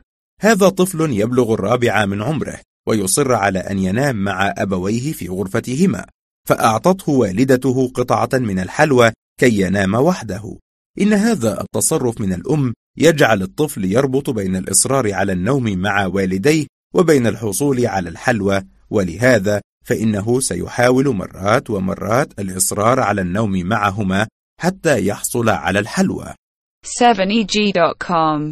إن التعاطف والاهتمام والتشجيع وتقديم المكافآت المختلفة من الأمور التي لا يبالي بها كثير من الناس بسبب عدم إدراكهم لأهميتها، مع أنها مهمة للغاية على صعيد تماسك الأسرة وبناء العلاقة الروحية بين الكبار والصغار. القاعدة التاسعة: تفهم أسباب مشكلاتهم. الطفل ذلك المخلوق الضعيف والعاجز عن فهم نفسه وفهم مشكلاته، وما عليه أن يفعل، وهو يأمل من أبويه دائما أن يساعداه على تجاوز مرحلة الطفولة بأمان، وهما يعملان على ذلك بجد وإخلاص وتضحية، لكن النية الصادقة لا تكفي بمفردها للتعامل مع المشكلات، بل لا بد من تفهم طبيعة مشكلات الأبناء وتفهم أسبابها وجذورها حتى تكون هناك إمكانية لمعالجتها. ونحن نلاحظ في هذا السياق أن كثيرا من الآباء والأمهات يعتقدون أن أبنائهم يجب أن يكونوا عبارة عن نسخ مكررة، فإذا كان الكبير مثلا سويا وممتازا فإنهم يستنكرون أي مشكلة قد يعاني منها أي واحد من إخوته، وهذه النظرة ليست صحيحة إطلاقا، فالأشقاء والشقيقات عبارة عن مخطوطات فريدة، ولكل واحد منهم سماته وخصائصه الشخصية، ولهذا فإن التفاوت وليس التماثل هو الأصل في حياتهم. وبعض الآباء لا ينظرون بعين الاهتمام إلى معاناة أبنائهم، لأنهم يعتقدون أن مشكلات الأبناء تنتهي تلقائيا حين يكبرون، وهذا صحيح فعلا بالنسبة إلى العديد من المشكلات، لكن هناك مشكلات كثيرة تكون صغيرة حين يكون الأطفال صغارا وتكبر معهم على نحو مواكب، ولهذا فلا بد من معالجتها ومتابعتها في وقت مبكر. المشكل أن معظم الآباء والأمهات لا يملكون من المعرفة ما يمكنهم من التفريق بين السلوك السوي لدى أبنائهم والسلوك غير السوي، وإن من الدراسات ما يفيد أن تحديد الخط الفاصل بين الصحة والمرض هو أصعب في مرحلة الطفولة منه في المرحلة اللاحقة، ومن هنا فإني أحث كل من لديه طفل غير طبيعي أو يعاني من مشكلة عقلية أو حركية أو نفسية أو اجتماعية أن يثقف نفسه، وأن يقرأ ويستمع لنصائح الأطباء والمتخصصين في مشكلة ابنه حتى يتمكن من مساعدته. إن تحديد المشكلة السلوكية مثلا لدى الأطفال يتم من خلال كثرة تكرارها، ومن خلال شدة انحراف سلوك الطفل عن السلوك السوي لنظرائه من الأطفال، ويمثل فهم أسباب المشكلة الجزء الأهم في عملية التثقف هذه. والآن اسمحوا لي أن أتحدث عن أسباب ثلاث من المشكلات التي يعاني منها الأطفال من أجل توضيح هذه القاعدة على أفضل وجه ممكن. واحد. النشاط الزائد. يشكو كثير من الأمهات من أن أولادهن لا يقر لهم قرار، ولا يستطيع الواحد منهم الجلوس في أي مكان سوى ثوان معدودة، كما أن حركته سريعة وغير متزنة، وهو لا يكترث بشيء اسمه إزعاج الآخرين. النشاط الزائد لدى الطفل مقلق جدا للأمهات، ويمنعهن في أحيان كثيرة من القيام بأي زيارة لقريبة أو صديقة، وأحيانا يكون مانعا من استقبال الضيوف. ما أسباب النشاط الزائد؟ ألف وراثة ذلك عن الآباء والأجداد. باء خلل وظيفي في الدماغ يسبب التحرك الزائد. جيم ضربات شديدة تعرض لها رأس الطفل. دال التسمم من بعض الأغذية التي تناولها. ها الحالة الجسمية والعقلية للأم الحامل ذات تأثير واضح في النشاط الزائد لدى الطفل، حيث إن إصابة الأم بالمرض أثناء الحمل وتعاطيها للعقاقير وتعرضها للقلق والتوتر الشديد فترات طويلة، إن كل ذلك قد يؤدي إلى النشاط الزائد لدى الطفل. واو مناكفة الأم للطفل ونقدها الشديد له بأنه كثير الحركة، مما يطيل أمد المشكلة بعكس الأثر الذي يحدثه تجاهل الأهل لذلك وتكيفهم معه. إننا حين نعرف الأمور التي تسبب النشاط الزائد لدى أبنائنا، فإن المتوقع هو رحمة الطفل وإعذاره عوضا عن لومه ومعاقبته. اثنان كذب الأطفال. الكذب باختصار أن يقول الإنسان شيئا يخالف ما يعتقده، كما لو قال الطفل أنا لم أكسر هذا الصحن وهو يعرف أنه هو الذي قام بكسره.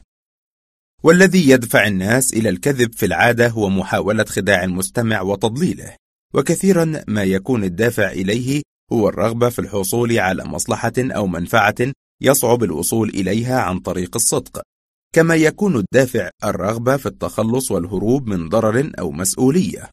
إن الطفل في مرحلة ما قبل المدرسة يكذب لأنه يجد صعوبة في التفريق بين الحقيقة والخيال، وهو يكذب أيضا لأنه لا يعرف أن ما يقوله الإنسان ينبغي أن يكون مطابقا للواقع. كثيرا من الآباء يبدون انزعاجا كبيرا حين يسمعون أولادهم يكذبون وهم لا يعرفون الأسباب العميقة لذلك، ومن هنا فإنهم حتى يتمكنوا من محاصرة هذه الظاهرة لدى أبنائهم لا بد لهم من فهم الأسباب الدافعة إليها، ولعل من تلك الأسباب الآتي: محاولة الحصول على مكسب شخصي. طفل أخذ نصيبه من الحلوى وأكله، ثم جاء إلى أمه يقول أعطني حصتي، فأنا لم آخذ شيئا. يكذب الطفل أحيانا من أجل حماية بعض أصدقائه، فتجده يقول فلان لم يضرب فلانا، مع أنه يعرف يقينا أنه ضربه. وهذا اللون من الكذب يستمر مع كثير من الأطفال مدة طويلة جدا قد تتجاوز مرحلة المراهقة. تقليد سلوك الكبار في الأسرة وخارجها، لأن الطفل الصغير يظن أن الكبار دائما أعرف منه أو أنهم دائما على حق، فإذا كذب الكبير أمام الطفل فإن الطفل يقوم بتقليده وكأنه يقوم بعمل جيد. الدفاع عن النفس للإفلات من عقوبة متوقعة على عمل سيء، وهذا كثيرا ما يحدث.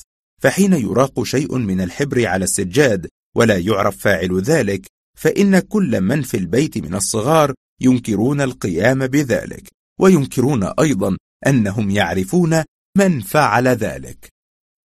يكذب الطفل أحيانا ويختلق الحكايات التي فيها شيء من بطولاته ومغامراته حتى ينال إعجاب زملائه وأصدقائه. يندفع الطفل إلى الكذب في بعض المواقف كي يوقع الأذى ببعض الأطفال، أي بدافع العدوانية، وكم رأينا من الأطفال من يلبس تهمة لطفل آخر حتى ينال العقوبة من شخص ثالث. يكذب الطفل في بعض الأحيان كي يتخلص من بعض الذكريات المؤلمة، فإذا قال له زميله أتذكر لما سرقت قلم زميلك فلان؟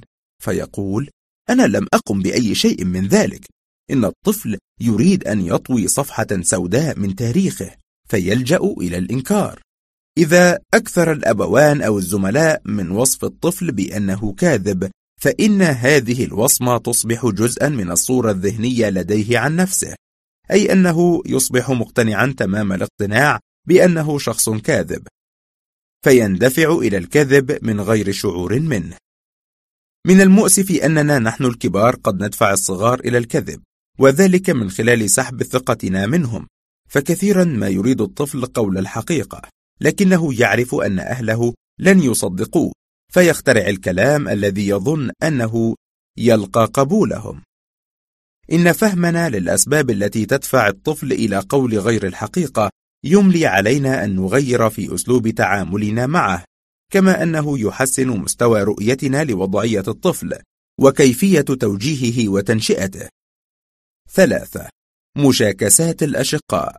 يعتقد كثير من الآباء والأمهات أنهم قد أخفقوا في بناء أسرة جيدة، وأخفقوا في تربية أبنائهم التربية المطلوبة بسبب النزاعات المستمرة بينهم، والحقيقة أن المناكفات والمشاكسات بين الأبناء هي شيء طبيعي جدا، إلا إذا تجاوزت المألوف، فبعض الأشقاء يبلغ بهم سوء التفاهم إلى حد الاقتتال والضرب والإيذاء البدني الخطير. على كل حال، فإن من المهم أن يدرك الأبوان أن شيئا من التنافس بين الأبناء موجود في كل البيوت، لكن الناس لا يتحدثون عن ذلك في العادة ويتكتمون عليه.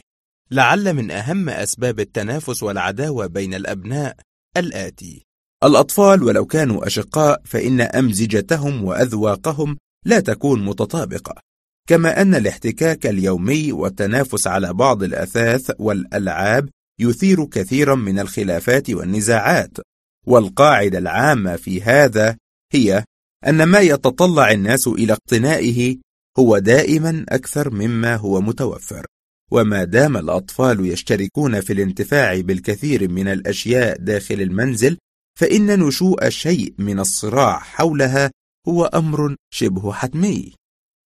يغلي صدر الطفل بالعداوة والحقد ضد أخيه في بعض الأحيان بسبب ما يلمسه من اهتمام أبويه به وتفضيله على غيره، والحقيقة أن كثيرا من الآباء لا ينتبهون إلى دورهم في تأجيج العداوة بين أولادهم، فيندفعون إلى الإشادة بالذكي والمطيع والوسيم منهم، وهذه مسألة تاريخية قديمة، فهؤلاء إخوة يوسف يقولون: ليوسف وأخوه أحب إلى أبينا منا ونحن عصبة، إن أبانا لفي ضلال مبين، اقتلوا يوسف أو اطرحوه أرضا يخل لكم وجه أبيكم وتكونوا من بعده قوما صالحين.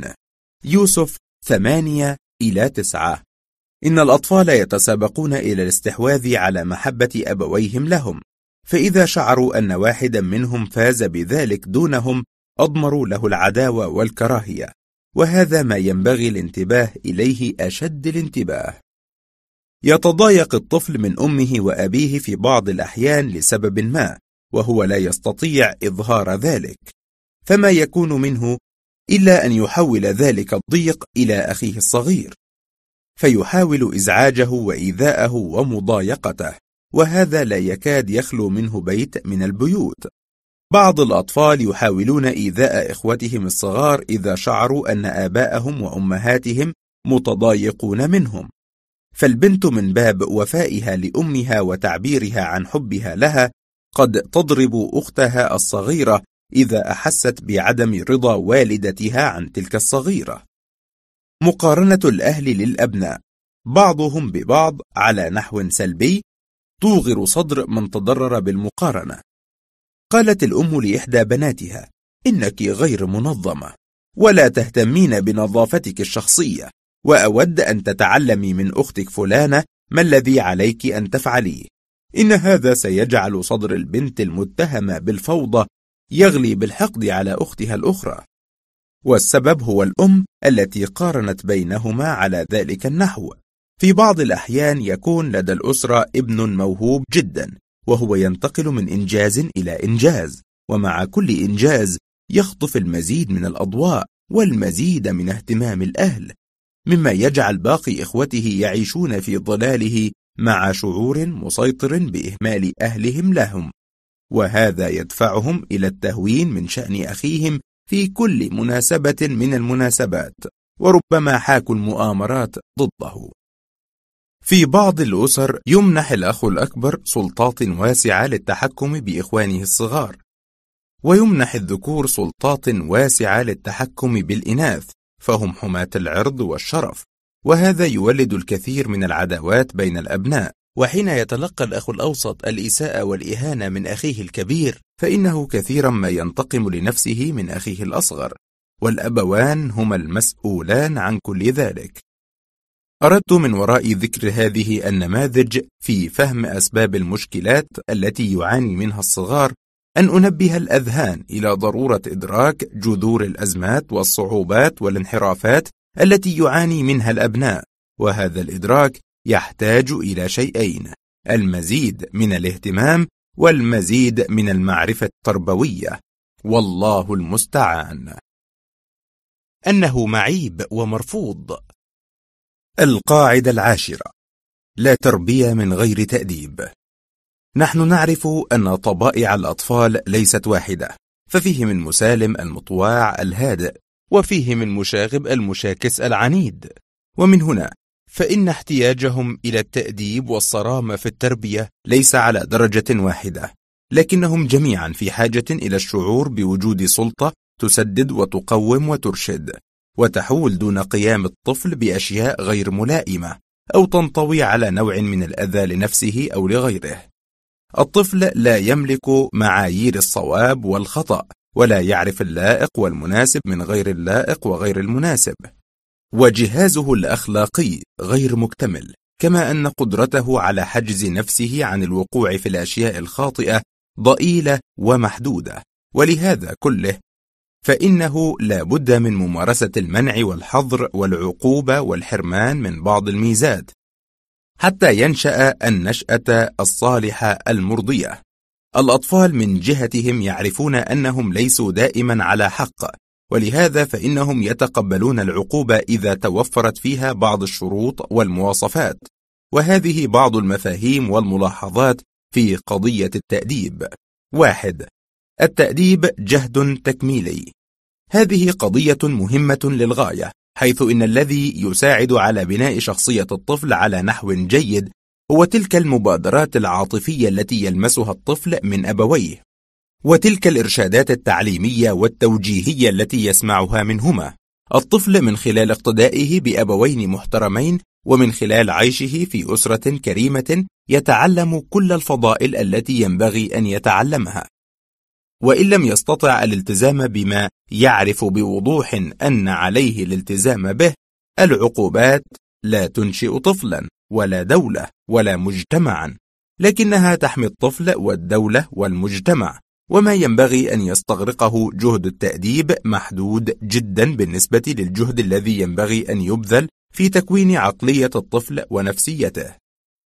بعض الآباء يفعلون الشيء المعاكس، فهم يلوذون بالصمت ويتعاملون مع الأبناء بتجاهل شبه تام، حتى إذا وقع الطفل في خطأ كبير ثاروا وهاجوا وأنزلوا به أشد العقوبات، لكنهم يكتشفون بعد حين أن عقوباتهم لم تؤدي مع الأسف إلى أي نتيجة. القاعدة العامة في هذا هي: المزيد من الجهد التربوي الإيجابي سوف يقلل من الحاجة إلى التأديب، والعكس صحيح. اثنان. التخطيط للتأديب. يحتاج تأديب الأطفال إلى تخطيط وإلى رؤية حتى يكون فعالا ومجديا، وأعتقد أن البداية في هذا تكون باتفاق الأبوين على بعض أشكال العقوبات التي يمكن اتباعها في تأديب الأولاد، لأن اختلاف الأبوين قد يفسد العملية كلها. ولا شك أن الأبوين من خلال مذاكراتهما المستمرة في شؤون الأبناء تتجمع لديهما بعض الملاحظات على سلوكهم، وعليهما أن يتذاكرا في أسلوب معالجتها، وأعتقد أن على الأبوين أيضا أن يتذاكرا في نوعية ردود فعل الأبناء على العقوبات التي قرر استخدامها حتى يتصرف تجاهها بحكمة وشجاعة. التخطيط يتطلب كذلك اجتماعات مع الأبناء لتوضيح ما هو مطلوب منهم في حركتهم اليومية داخل المنزل وخارجه، وللتحدث في واجباتهم ومسؤولياتهم الأخلاقية والدراسية. وينبغي أن يتم اتفاق معهم على الجزاء الذي يلقاه من يخالف ما هو متفق عليه. إحدى الأمهات اتفقت مع ابنتها البالغة من العمر إحدى عشرة سنة على أنها إذا لم تنظف الأطباق التي تقوم بغسلها فإن عليها أن تذهب إلى الفراش قبل الموعد المحدد بعشر دقائق، فإذا عادت إلى ذلك كان عليها أن تذهب قبل عشرين دقيقة، وهكذا. إذا لم يتفق الأبوان مع بعضهما أولا ومع أولادهما ثانيا على بعض المسائل المتعلقة بالتأديب والعقوبة، فإنهما سيشعران أنهما في حالة طوارئ مستمرة وفي ارتباك دائم. ثلاثة. تأديب حازم من غير قسوة ولا إهانة.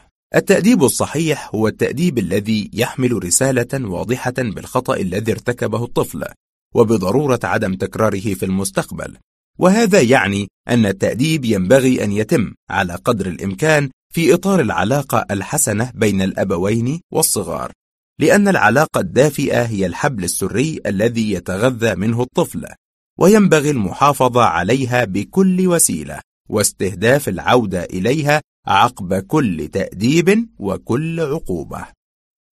الحزم في التربية يعني أننا إذا قلنا كلمة نفذناها، فإذا قال الأب إن ترك أنوار الغرفة مضاءة بعد مغادرتها يترتب عليه خصم مصروف يوم، فإن عليه أن يطبق ذلك، وعليه ألا يمنح الولد فرصة ثانية لأنه نسى أو لأنه كان مستعجلا. إن التطبيق الحرفي للعقوبة ودون تسويف يجعل الأطفال يتنبؤون بنتائج أعمالهم، وهذا التنبؤ هو الذي يردعهم عن ارتكاب الخطأ، وهو نفسه الذي يجعلهم يتقبلون العقوبات المقررة.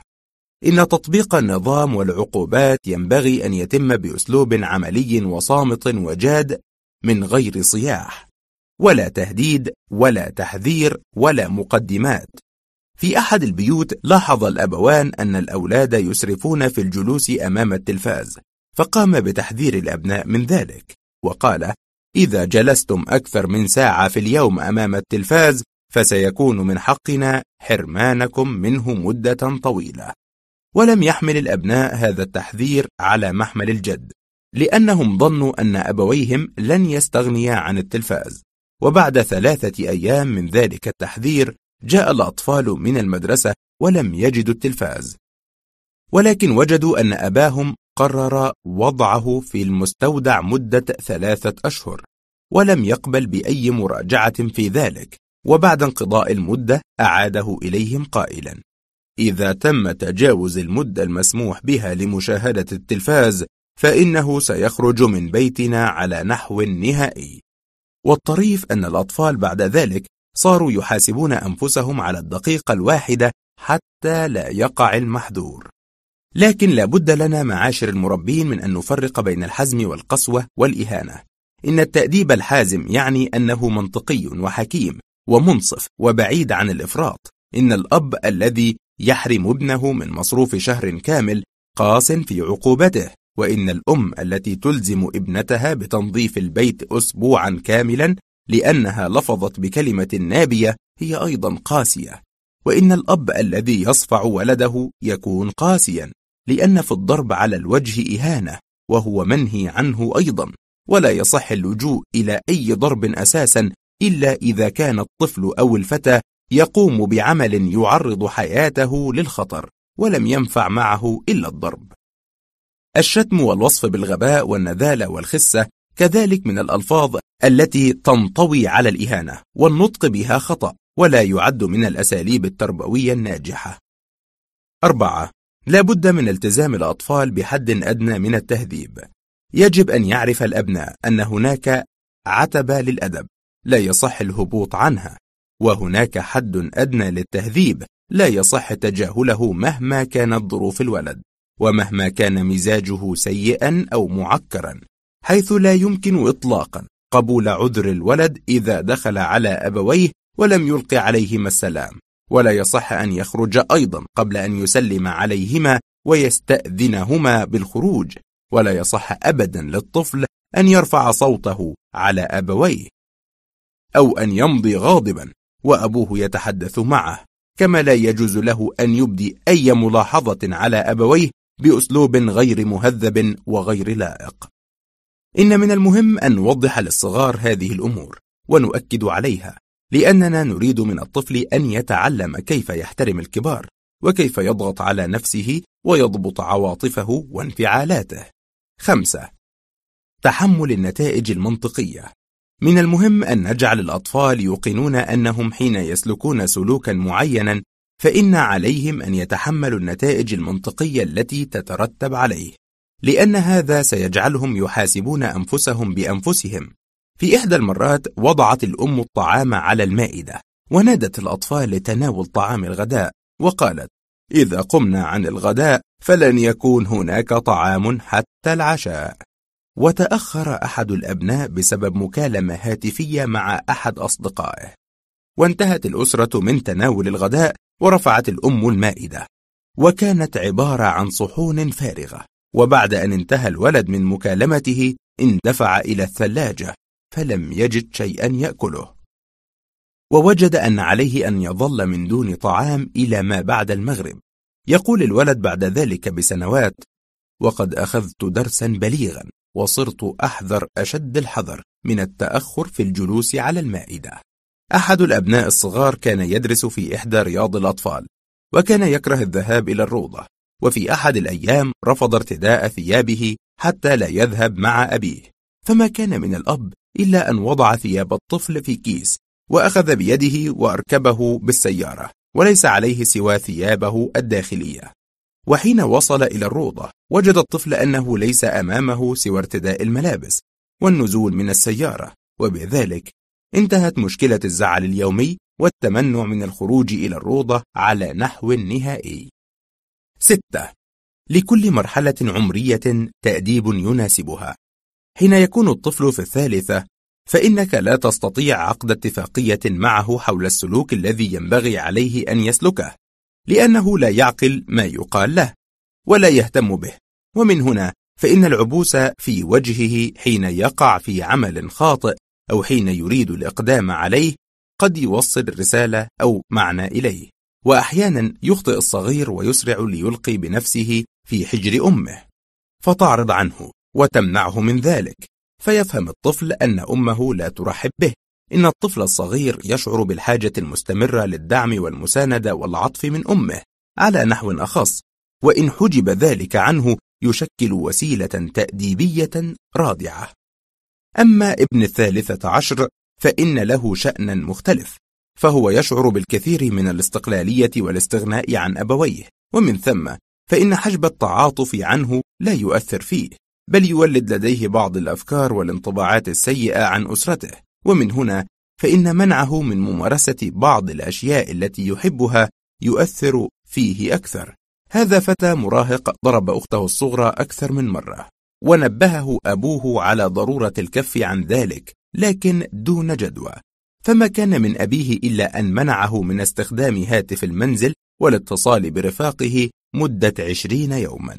وخلال تلك المدة شعر الفتى بالكثير من الضيق، وحاول مع والدته تخفيف المدة لكنه وجدها أكثر صلابة من أبيه، ولم يسمح له أبوه بعد ذلك باستخدام الهاتف إلا بعد أن كتب تعهدا بألا يمد يده على أي واحد من إخوته. سبعة. عقوبة محددة. أنا أنظر إلى العقوبة في سياق التربية على أنها أشبه بتحويلة نخرج فيها عن الطريق لنعود إليه بعد انتهائها، وكلما كانت التحويلة أقصر وأوضح كان ذلك أفضل. العقوبات التي يوقعها المربي تعكر جو العلاقة بينه وبين الطفل، ولهذا ينبغي أن تكون واضحة ومحددة. بعض الآباء لا يعرف هذا المعنى، ولا يعرف أيضا كيف يعاقب المخطئ، ويستعيض عن ذلك بالتوبيخ المستمر والمعاتبة الدائمة، ولا يكاد ينتهي من تأنيب الطفل على خطأ وقع فيه حتى يصدر منه خطأ آخر، فيجد الأب ومثله طبعا الأم حملة التوبيخ، وهكذا يظل الجو الأسري مسمما ومكتئبا. لا للعقوبات المبهمة، ولا للتأنيب المتواصل، ولا للمحاسبة على كل صغيرة وكبيرة، ولا لفتح الدفاتر القديمة من أجل إغاظة الطفل، وكسر شوكته، فهذا كله يضر ولا ينفع. ثمانية.